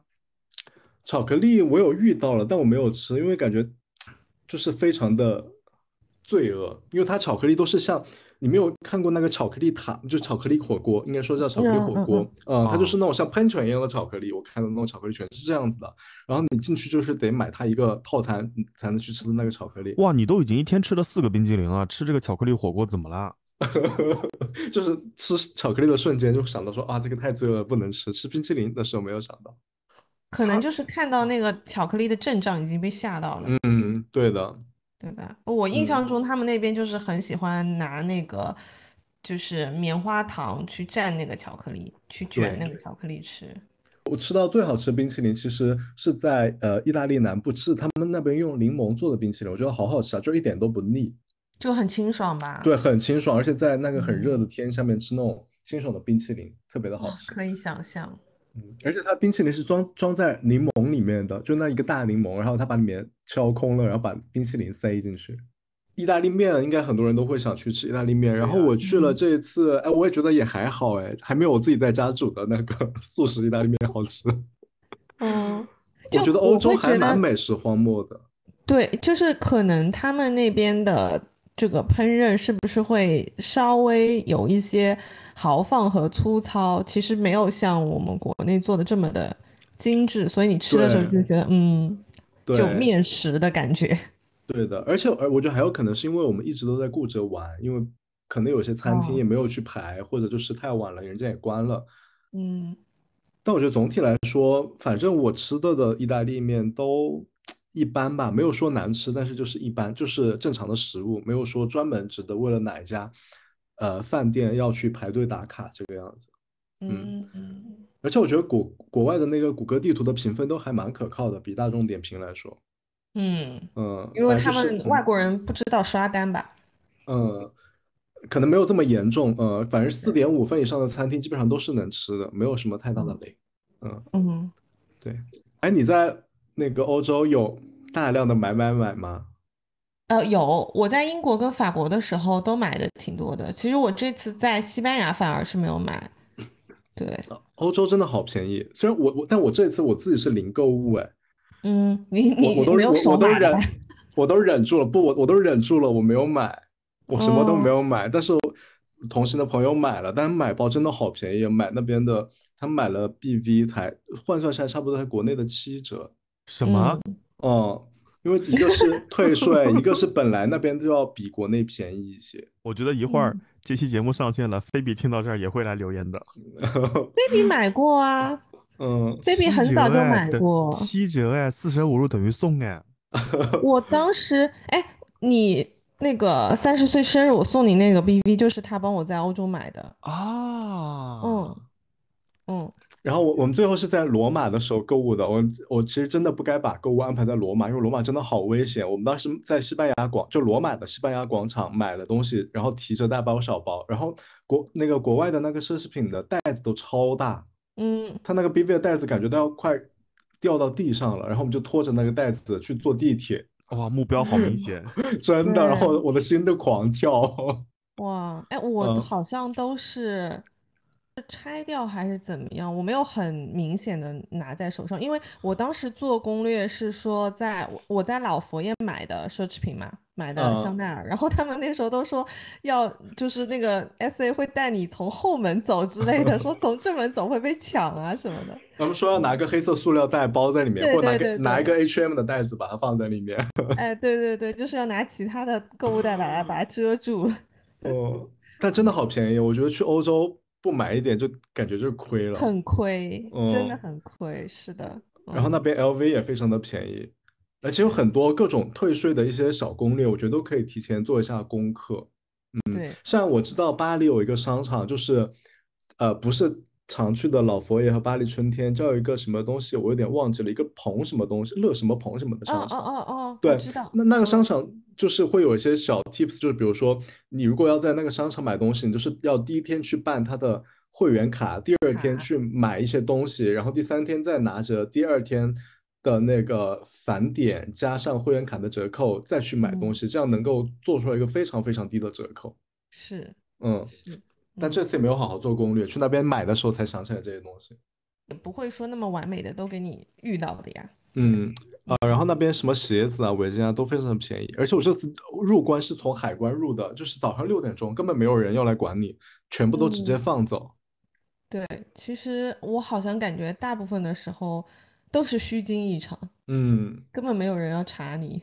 对，就感觉知道吗？其实，在行李卸下来的时候已经查过了，你们的嗯行李其实在下来就是拿到手之前已经被过过一遍了，所以有问题的行李，其他会主动盯上你。像这些游客啊，他就睁一只眼闭一只眼。你在箱子里面塞两个 LV，其实问题也不大，他也不会太追究的。嗯哦哦，怪不得，因为我当时广州入境的时候，我们就是在那儿等行李转出来嘛，有些人被叫过去开箱行李了。对啊，就嗯是他已经在那哦个机器里面扫过一遍了，已经知道你箱子里面有什么东西了。我我当时还在想，为什么他就是叫一些人过去开箱行李，因为他没有就是没有任何人工出现的成分，就是他过来就直接点名说谁谁谁过来一下看一下您的行李，嗯，嗯，也没有看到过机器扫，我就想说为什么这些人要去开行李是怎么了嘛？然后我在那儿迷思，哦，嗯，啊就是好像有一些行李转下来的时候，它是会有一根黄颜色的带子，就绑在上面，好像有多出来的东西的那种，好像就是后面会被叫走的。嗯，嗯，那我可能是买的太过分了所以对，有所以。我想问，这次马里奥回来，除了买了这些东西之外，包括刚刚有说的这些，我们上一期节目里面正好有聊到买一些呃纪纪念品，念品对对对对对，所以我想问，这次你有买冰箱贴、纪念品之类的吗？我没有买冰箱，因为我现在家里面冰箱贴不了，它是那个玻璃面的，所以我一个冰箱贴都没买。但是那边冰箱贴还蛮好看的，但我最后买了一个我觉得蛮可爱的东西，是一个呃呃红酒瓶塞，然后上面是一个柠檬，哦，嗯，它是一个瓶哦塞子，然后你可以，如果你酒没有喝完，你可以把那个瓶塞子塞上去，然后上面是一个小柠檬，还蛮可爱的。然后三欧，嗯嗯，冰箱贴那边好多好多冰箱贴，各种各样的冰箱贴。嗯我想了一下，没有地方贴，就想算了。哦，我还买了一个那个呃尼斯的一个纪念品，它是一个呃少的蓝色的椅子，也蛮可爱的，就买了这两个。子，呃，它不是坐的，就是一个摆件儿，然后它做做成了个嗯椅子的样子。因为尼斯旁边那个海岸线上面就是有一个很大的一个椅子的雕塑，然后很可爱。嗯嗯，像别的我没有买，像什么明信片啊、冰箱贴啊，或者一些有的没的我都没有买，因为我想就是买了回来就是也就放在那儿了。嗯，主要你嗯没有冰箱可以贴。对，冰箱贴也贴不了，我想算嗯了。嗯，我当时是在巴黎歌剧院它边上的一个纪念品商店买了一个冰箱贴。对，我好像也就只买了那一个，因为我觉得买多了也没有意思，嗯，买了那一哎个，是一个那个跳就是跳芭蕾的一个女孩子，那个还蛮嗯漂亮的，就是那种油画风格的，然后就一直贴在我，呃，就是呃我爸妈家的那个冰箱上面。每次看到，其实都会想到，包括我爸妈其实也会就是说，哎呦，这个是我们当时去巴黎的时候买的。嗯，我觉得还是要带一嗯些纪念品回来，这样的话看到的话会知道，哎，什么时候哎我们去过什么地方。嗯，没关系，反正你下次还要去，嗯，对吧？我想明年再去，但明年应该不会去法国了，明年再去，先去别的国家。你最好是嗯啊，就是嗯 就是推荐在大家去西班忙的要牙，啊，我明年就是想去西班牙，我想明年国庆的时候很去西值班牙。得，真的很值得。嗯，我我我嗯，但我有点纠结，因为我最近刷到很多 B 站上的视，频你，不要纠结了。上海啊直飞马德里来回往返，你的那个公务舱才一万一，啊，什么时候啊？明年国庆，我现在就发给你。啊，好，你发给我看一下。因为我我刷到好多北欧的视频，其实我蛮想去北欧的，因为我最近看到不是冰岛也在那个有火山喷发什么的嘛，我就很怕以后有的地方去不了了。北欧那边，特别是一些比较大的自然景观，哎呀，去不了的地方太多了，你不要再再多想。但我已经有就是计划中的目的地，我想去法罗群岛，你们知道吗？哦，法罗群岛我也想去的啊，。我好想去啊！好了，你们俩组队吧。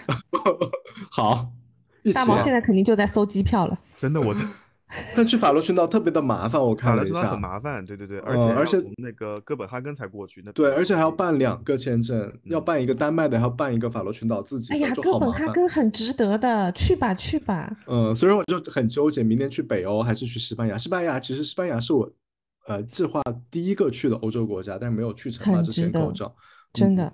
虽然我待的时间不长，然后大部分的时间在他的医院和他的酒店，但是我就为数不多出去放风的时间，还是觉得就是那边，呃，我刚刚就想说的，那边的食物可能是欧洲我觉得比较好吃的一个地方，嗯，然后。景观也非常好，然后也很好买。呃，然后我们当时因为姐夫哥是想想去马德里看球嘛，他是马德里的球迷，哎，马里奥嗯，我打断你哎一下，真的哟，明年十月一号，呃，上海出发去马德里，然后往返含税公务舱一万一千三百零六。天呐，很可能今晚就要下单。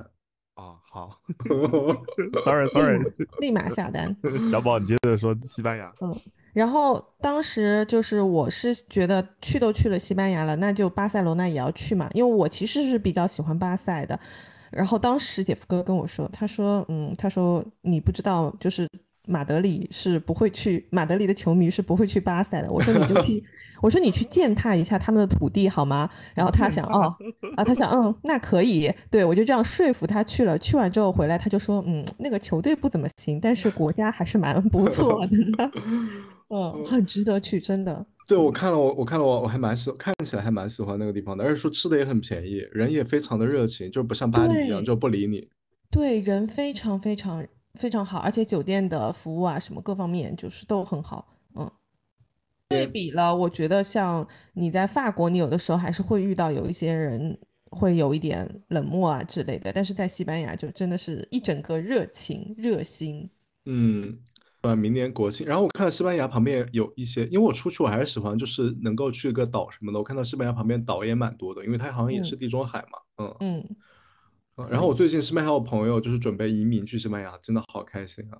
哇，好开心哎，但你知道西班牙的房子是可以随意侵占的吗？嗯啊！什么？啊，就是看你们不知道，我之前这件事情还上热搜了，我也是听我朋友讲的，就是西班牙好像有很多吉普赛人，然后他们就是难民之类的，然后西班牙的，如果你是那种小别墅，你没有保安，你长期不在家，如果这个房子被吉普赛人或者就是那些难民占有了超过一段的时间，然后你也赶不走他，这个房子就属于他了。啊，然后一般人就是比如说你给他一些钱打发他走，或者就是想办法商量，然后把那个弄走。所以那边的房子就是，呃，现在他们就是买房子，一般比如投资都会买些那种呃公寓楼之类的，不太会去买大 house，因为你不住的话就很容易被侵占，因为现在难民又非常的多，嗯，嗯而且政府就是不管这件事情的，是，奇怪的知识又增加了一点。嗯，没用的奇怪的知识，我们也不可能去占领一栋，对，我们也哦不可能买个房子空在那边。哦，下次我们还要再有机会去法国的话，哪些地方是一定要去的？除了说要在呃巴黎再多待一段时间，他巴黎其实也有很多地方没对我巴，我下一次如果再去法国，我肯定会在巴黎住一段时间，就是把这个时间待满。别的地方，像我觉得像尼斯这种地方，我应该暂时不会去了。然后意大利南部，我可能还会去一次西西里岛，但我去过的地方，我可能都不会再去了。然后包括意大利的中部，我还是想去更多新的地方啊。其实，嗯，因为欧洲真的你太多当太多值得玩的地方了。你当时第一站不是去的那个圣心堂吗？对然后那个圣心堂，我我看我有看到，就是你有去那个爱墙，对不对？对，哇，哦那那堵墙真的我一直很想去。嗯，然后那个在那个附近有一个那个天使爱美丽的咖啡馆，你有去吗？哦，没有，但我知道你哦说的那个咖啡馆。强烈推荐你去，那里面的东西巨好吃，就是等我是你意外的哇，竟然就是你会觉得它是一个就是电影的这种咖啡馆可以打卡的，然后结果进去就是随便胡乱点的东西都很好吃。嗯，因为我之前在小红书看到另外几个就是影视作品里面的咖啡馆，大好像大家都说蛮踩雷的，我就没有去。我当时去的时候还看到这个地方了。对，这个还真的是，因为它就是跟电影里面完全一样的。然后我当时我是去打卡的，然后就点了喝的东西、吃的。我记得当时吃了一个焦糖布丁，然后又点了一个什么巧克力。照理来说应该是蛮齁的，但是没有哎，就真的是好吃的。你下次可以去试试看。嗯，哎，我一不知道下次什么时候？现在。下次嘛，不就是明年的五一节吗？不行五一节时间太短了。我还以为你说五一节我已经有安排了。我也真的以为他会这么说。嗯五一节还没有。嗯，哎嗯，我我还想我还想问，就是说，呃，在法国，比如说你刚刚有说到那些吃啊，包括景点啊之类的，我想问问看，就因为大家第一次出国肯定会去一些地标性建筑嘛，所以这次嗯你在法国那些地标性建筑，像埃菲尔铁塔之类的，你有上去吗？我没有上去也，呃，凯旋门和埃菲尔铁塔我都没有上去，但我在那个埃菲尔铁塔，因为其实埃菲尔铁塔整个城市基本上都能看到它，法国高楼不多的。嗯，然嗯后我也在游轮上看了，然后铁塔我是没有上去的，然后那个凯旋门我看到好多蛮多人上去了，但是我去的时候就是人太多了，我没有上去。嗯我自己本身兴趣也不大，因为我在圣心堂不是俯瞰过整个巴黎的嘛，因为登高其实你就是俯瞰嘛，然后我想算了，而且都是要花钱的，对，嗯，也不便宜，好像，上去。嗯，凯旋门登上去好像也要二十欧还是多少钱，反正蛮贵的。我都是在底下拍了个嗯照。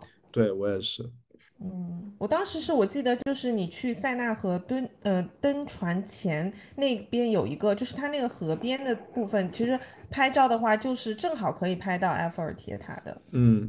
嗯，哎，而且我这次，哎，我这次还很奇怪，因为我之前看很多网上的人有什么要给你，呃，要帮你拍照了，要帮你套红绳了，我这次也没遇到，哎，我也没有遇到。哦，嗯，我也没有遇到，但我有遇到那个就是在圣心堂那边的时候会遇到有人给你塞东西，但是我没有要，然后也没有跟哦他们眼神对视，对，都做好功课去的。嗯，真的做好功课，我觉得去欧洲之前还是要嗯大做功课的。嗯，哎，那你当时去卢浮宫的时候有什么感觉吗？有觉得就亲眼看到的时候觉得很震撼吗？呃呃，蒙娜丽莎还好，但我觉得看到那个战斗女神的时候，我觉得还蛮震撼的，就是那个断翅膀的那个。嗯嗯啊嗯。呃，因为因为它是一个阶梯，然后走上去，然后正好是在，呃，你可以理解为就是一个比较陡的阶梯的上面，所以你走走完这一，呃，这几就是很大一层的阶梯的时候，它就会出现在你眼前，然后你穿过人群，然后看到那个，呃，那个女神就是出来，胜利女神出来的时候，还是蛮震撼的，嗯，而且而且很好看，而且我记得那个蒙娜丽莎前面超级多人，超多超多超多人，我看到的全是别人的后脑勺。那个感觉就真的是，就是嗯，像你在中国的一个感觉，就所有的人都在嗯排队跟他拍照。对，然后其实我觉得里面的展品还蛮值得慢慢看一看的。我那天我应该是逛了差不多四个小时，反正也只能走马观花的逛一遍。嗯，哎，但他那个就是导导览机还蛮好玩的，是和任天堂合作的。啊，我我好像没有租你有你有租吗？就是它是一个游戏机，就跟任天堂的那个呃叫什么游戏机一样的，然后你是可以操控那个游戏机，然后告诉你怎么走去每一个展品，啊我好像当时租的不是这样的。就还蛮好玩的。然后它是一个那个裸眼 3D 的屏幕，嗯然后我还去了那个奥赛博物馆嘛，其实相对来说，奥赛博物馆我觉得就是，呃，好更好逛一些，因为它里面人没有这么多，然后它里面的呃展品也比较集中，我觉得还蛮好逛的。奥赛博物馆也蛮好逛的，奥赛博物馆就在卢浮宫的对面，跟星空，对对对对对对，我觉得还蛮美的。还有那个反方向的钟，你有去看吗？哎，看了就是嗯进去的时候就能看到嘛。嗯嗯嗯，是。嗯，哎，然后你有路过巴黎圣母院吗？我我现在巴黎圣母院包起来了。去整个包起来了。呃，对，就全部都打着哦那个呃脚手架在修它的那个顶嘛，好像说二零二嗯七年才能修好。嗯，我上次去哦看的时候没有包起来，但是也是还在修复。然后去的时候，歌剧院也在装修，外面也是有围挡的。所以歌剧院你里面是没有进去了。我没有进去，因为太哦，赶了，歌剧院蛮值得的，就里面嗯很漂亮，对，蛮值所以得的。肯定得再去一次这个地方。嗯，Something in your kiss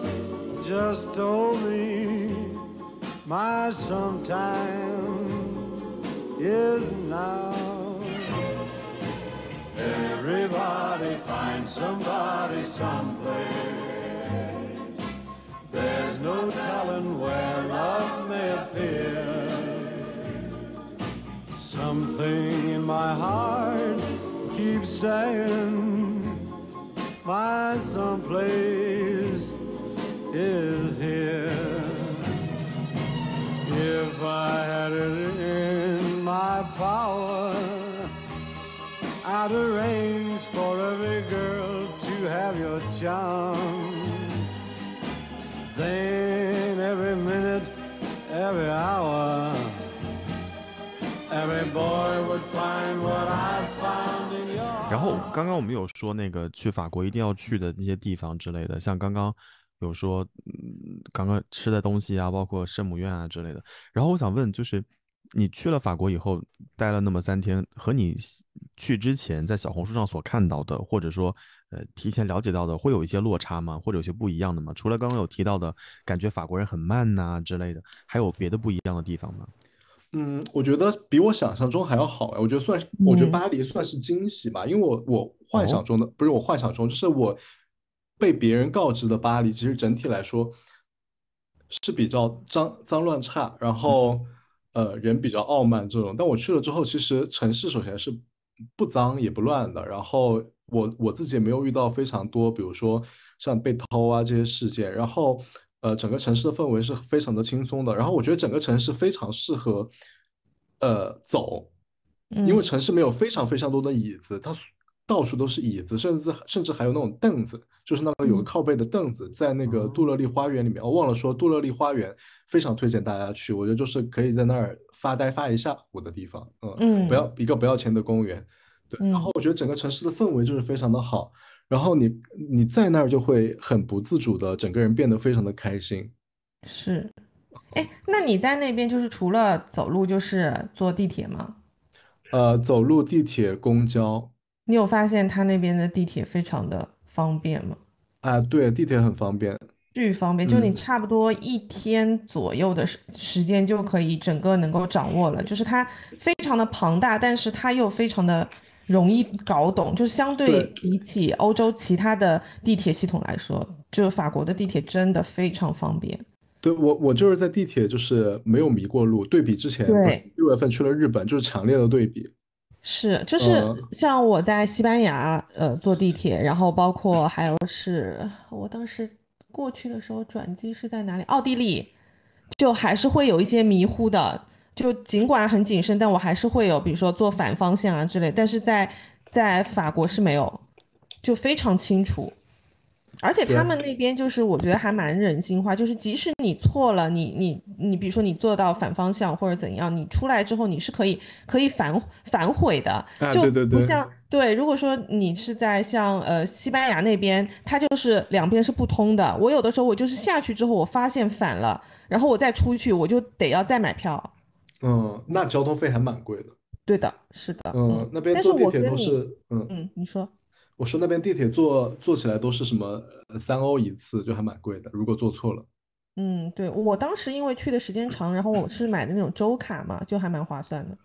啊，本来我也要买的，后来我就是算差了没有买。其实我觉得还蛮推荐买周卡的。然后去巴黎如果办周卡，就是大家要记得带一寸照，因为它要贴照片，不然被逮住没有照片的那个周卡也是要罚钱的，好像也是罚六十欧。笑哦死，处处哦都是罚款到处罚。款狂罚。然后我，然后我听他们说，比如说你坐地铁，你把两只脚，就虽然很不文明，在国内大家觉得很不文明，就是你把两只腿伸直抵在了对面的座位上，就是你不是把脚翘在对面的椅子上，就是你腿伸直靠在了对面的下面，有人过来也要罚你的钱，也是什么三十欧、四十欧。啊，啊真的身材有啊道哎。对，超超多地方罚款的。但我跟你讲，我在罗马我还逃票了，虽然没被抓住，因为罗马的公交它是没有办查，呃，对，一个嗯是他不检查，一个他买票很不方便。如果你的嗯呃你的卡没有钱了，你要买实体的公交那个公交票的话，是要去烟草店买公交票，它就不是那种路边有什么呃自动贩卖机的，它是要去找到烟草店，然后去买一张票。然后有的有一天晚上，我们就是怎么死也找不到烟草店，然后身上又嗯没有又没有那个零钱了，就坐不了公交。然后最后我们就说，干脆先上吧，到时候再嗯说，然后就逃票了。嗯，非常惊险。哦，嗯。整整个手心全是汗，就很怕被逮到，因为逮到罚款还蛮贵的。嗯。哦，不一样的经历。嗯。嗯，是，但是，呃，我跟你其实是一样的。刚刚大毛问的那个问题，我觉得去到法国，就虽然说我们在呃手机里、电脑上、互联网上看到的法国，就感觉你已经好像很熟悉了。但是你去到那个城市，你去到那个国家，和你比如说你在手机上看到的，呃，就是其他的某一个地方，你去到那边觉得哦，就是照片拍的美而已。但是你到法国，你真的去了那些。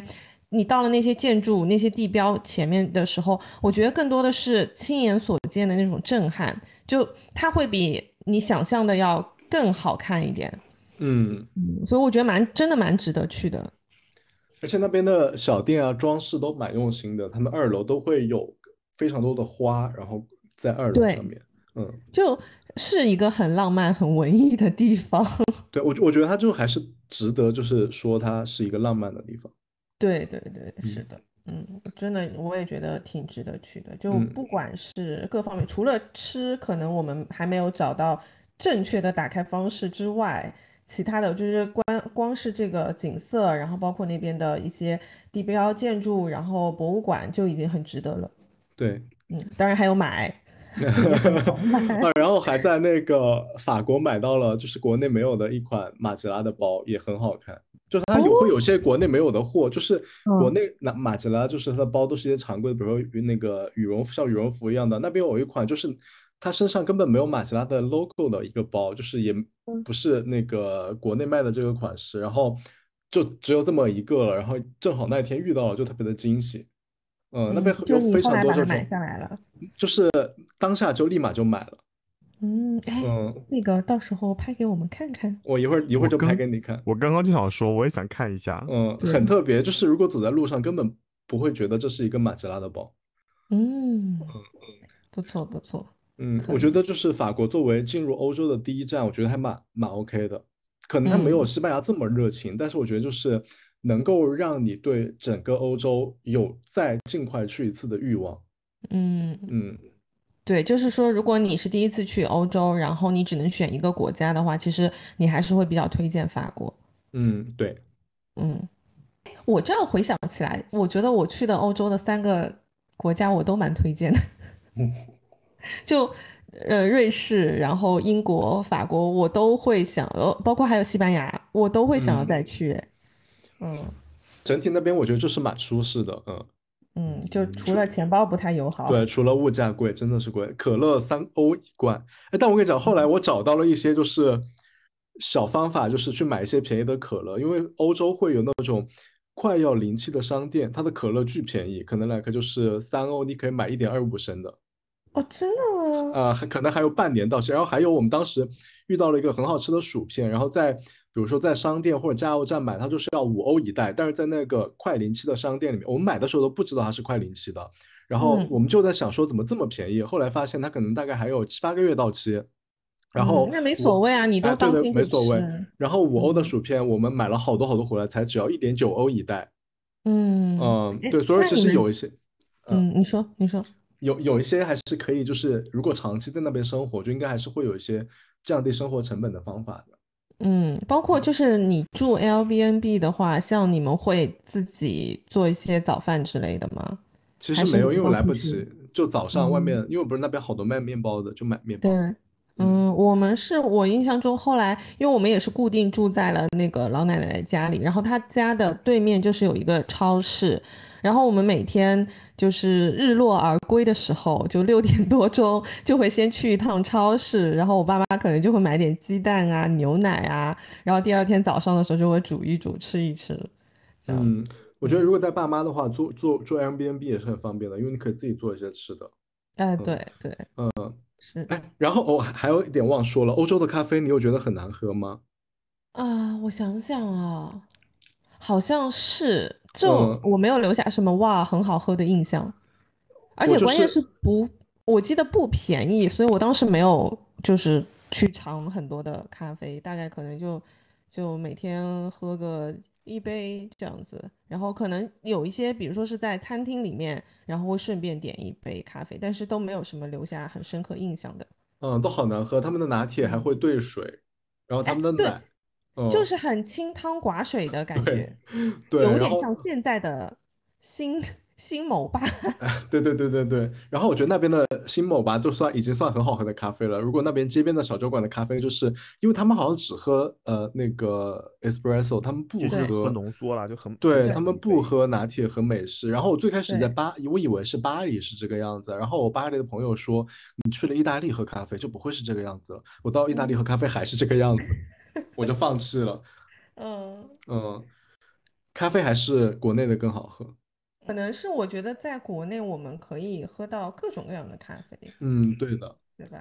嗯，而且都是真奶加那个对咖啡，那边真的还给我兑水，它要六六欧一杯的拿铁，它竟然是兑水，而且它的冰拿铁是呃热热咖啡加呃普通的常温牛奶加冰块加水，啊，他们很喜欢加冰块加水。哦，巨难喝，嗯特别的寡淡。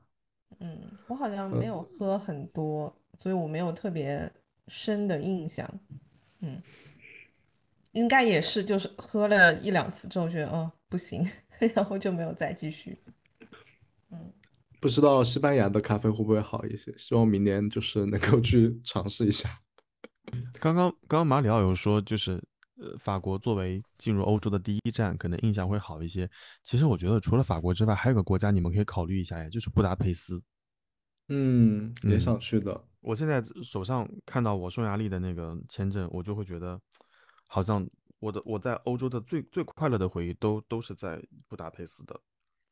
哎，但听说布达佩斯很容易拒签，哎，嗯，也也还好吧。但是我哎，我我上次好像忘了跟你们说，我们办公室有个同事，就是白本护照申请布达佩斯就被拒签掉了，然后 就申请匈牙利，匈牙利说你这个白本你还想来试试，然后就把他给拒了。然后后来他跟他的伴侣两个人同时申请的，然后就过去了。其实我觉得作为呃旅行目的地，你会觉得布达佩斯那个地方的生活节奏啊，或者说它的食物啊，可能就像马里奥刚刚说的，就是有改良过的部分，其实还蛮好吃的。然后又作为一个呃沿着那个河左右两岸都不太一样的一个一个城市，其实是蛮好的一个地方去了解欧东欧这个片区。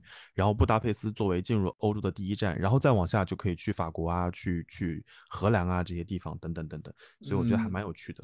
你是不是说他们那边还有温泉？我记得哈，有温泉，要泡澡，赤身裸体，很好笑。那还蛮蛮值得冬天去的。是啊，是啊，而且价格也没有那么的贵。嗯，啊白本不太建议是吗？嗯，对，就是白本申请，呃，申根签都是有一点点风险的，就除对非我也觉得你的这个资产很高啊，但是一般都会有点风险。我觉得就是比如说以日本啊、澳洲啊这种比较容易拿签证的，作为先发达国家的第一个签证，然后再去申请申根，我觉得应该会比较好。嗯，嗯，对我好像第一次申请的是澳洲，对我也，就是我我的得第一个发容易的达国家，对，澳洲是容易的，我第一个发达对国家签证也是澳洲。对吧？我澳洲嗯之后就是英国，然后嗯，法国，对，就还都蛮顺利的。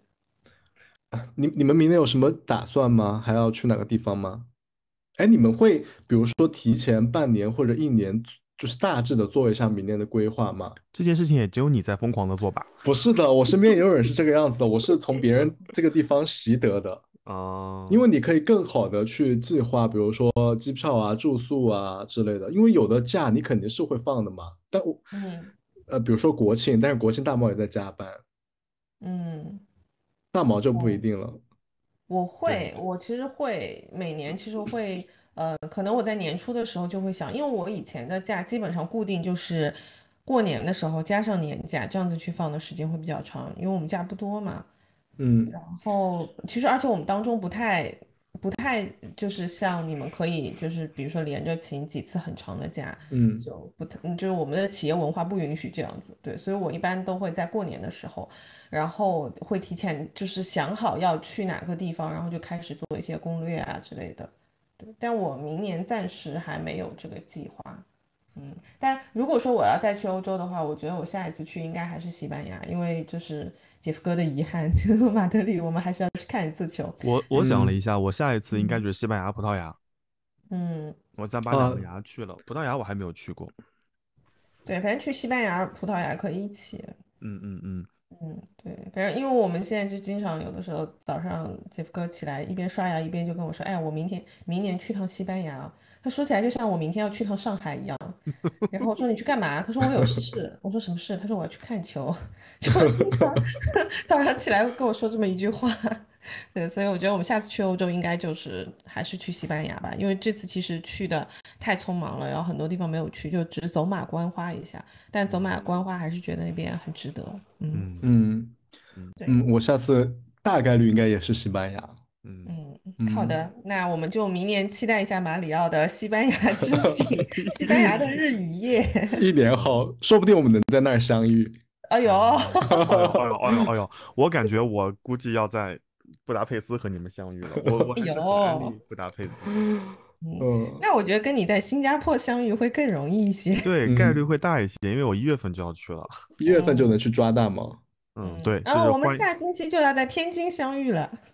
哦，我们就可以线下录一期节目了。终于，终于你们是不是很久没有了？对我今年我今年也就他结婚的时候见了他一下，然后对，然后就一直没见了。嗯，对，嗯，好了，哎呀，会议时长又不足十分钟了，又又要快结束了。没事，我们也录的差不多了，我感觉这嗯次又是一期长的节目。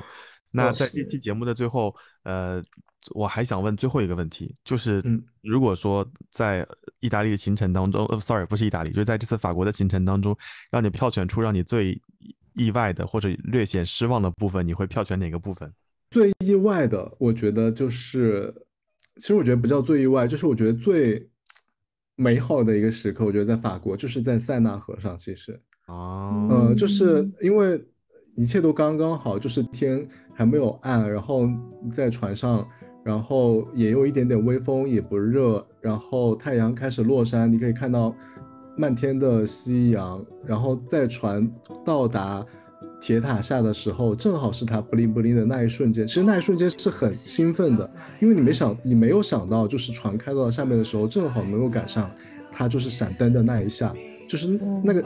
就是那一个就是意外的感觉，就是非常令人兴奋。就我现在回想起来都觉得哇天呐，真的就是太浪漫了。White noise, what an awful sound.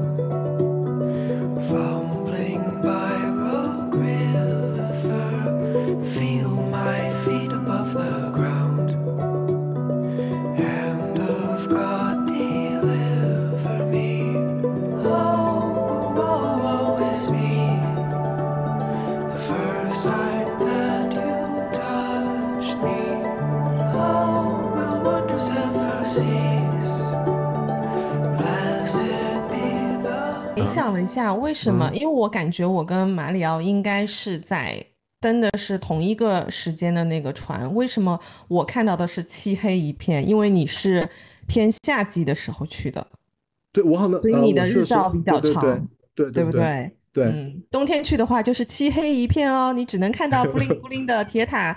除此以外，就是船上的，因为我们在船上吃饭的，然后就是那个 waiter 都很帅。呃，除此以外，就东西很难吃，就没有了。所以大家想，如果想看到马里奥刚刚说的那一段，就是很浪漫、很 bling bling 的视频或者小小小的 video，这期节目上线的时候，我们会征得马里奥的同意，把那个小视频分享在我们的听友群里面，也也也欢迎各位能够感受到当时那一阵浪漫。嗯，嗯，你你好的摁什么啊？分明就是在 法国拍了很多，就是让人很想去那边工作的视频。啊 啊，还有一段其实是在意大利的索伦托，就是呃呃，你们你说有看那个？索索隆坡，好像你在说九龙坡一样。就是我我之前有看《Call Me by Your Name》的那个电影嘛，然后哦，对，就是虽然我去的那个地方不是呃 exactly 就是拍电影的地方，但是整个意大利的风情就是那种音乐一响，你都不用你都不用听音乐，你就是站在那个地方，你就脑海里面就会浮现起这段音乐。嗯，呃，就是就是它里面的那一首就是主题曲，我觉得那个 moment 也是非常的，就是那一个时刻也是非常的难忘的。好呀，那我一会嗯儿考虑一下，把这个歌的链接发给小宝，让他作为本期就是 ending 部分的配乐。嗯，你最好记得发给我。你每一次在节目里面说，哎，我们到时候节目之后怎么怎么样的事情，基本上都没有做。好，那我现在就发给你啊。好了，那我们这期节目也差不多了，时长也足够长了。我们也特别感谢马里奥给我们带来了，呃，有点超过两个月的 欧洲之行的回忆。但现在回忆真的还是很开心，就想到那个时候就会很开心。嗯嗯，就会嗯觉得好美好哦，是我好想再再去啊！努力赚钱吧，朋友们。努力赚钱。对，嗯，好的，好的，嗯好的，那我们的这期节目到这边就要结束了。我们再次感谢马里奥，也希望各位能够喜欢这期节目。如果大家对于欧洲之行或者去法国或者意大利有任何的想法或者疑问，都可以在我们的听友群里面跟我们进行交流。那本期节目到这边就结束啦，谢谢各位，我们就下周再见啦，拜拜，嗯晚安，谢谢马里奥，谢谢马里奥，拜拜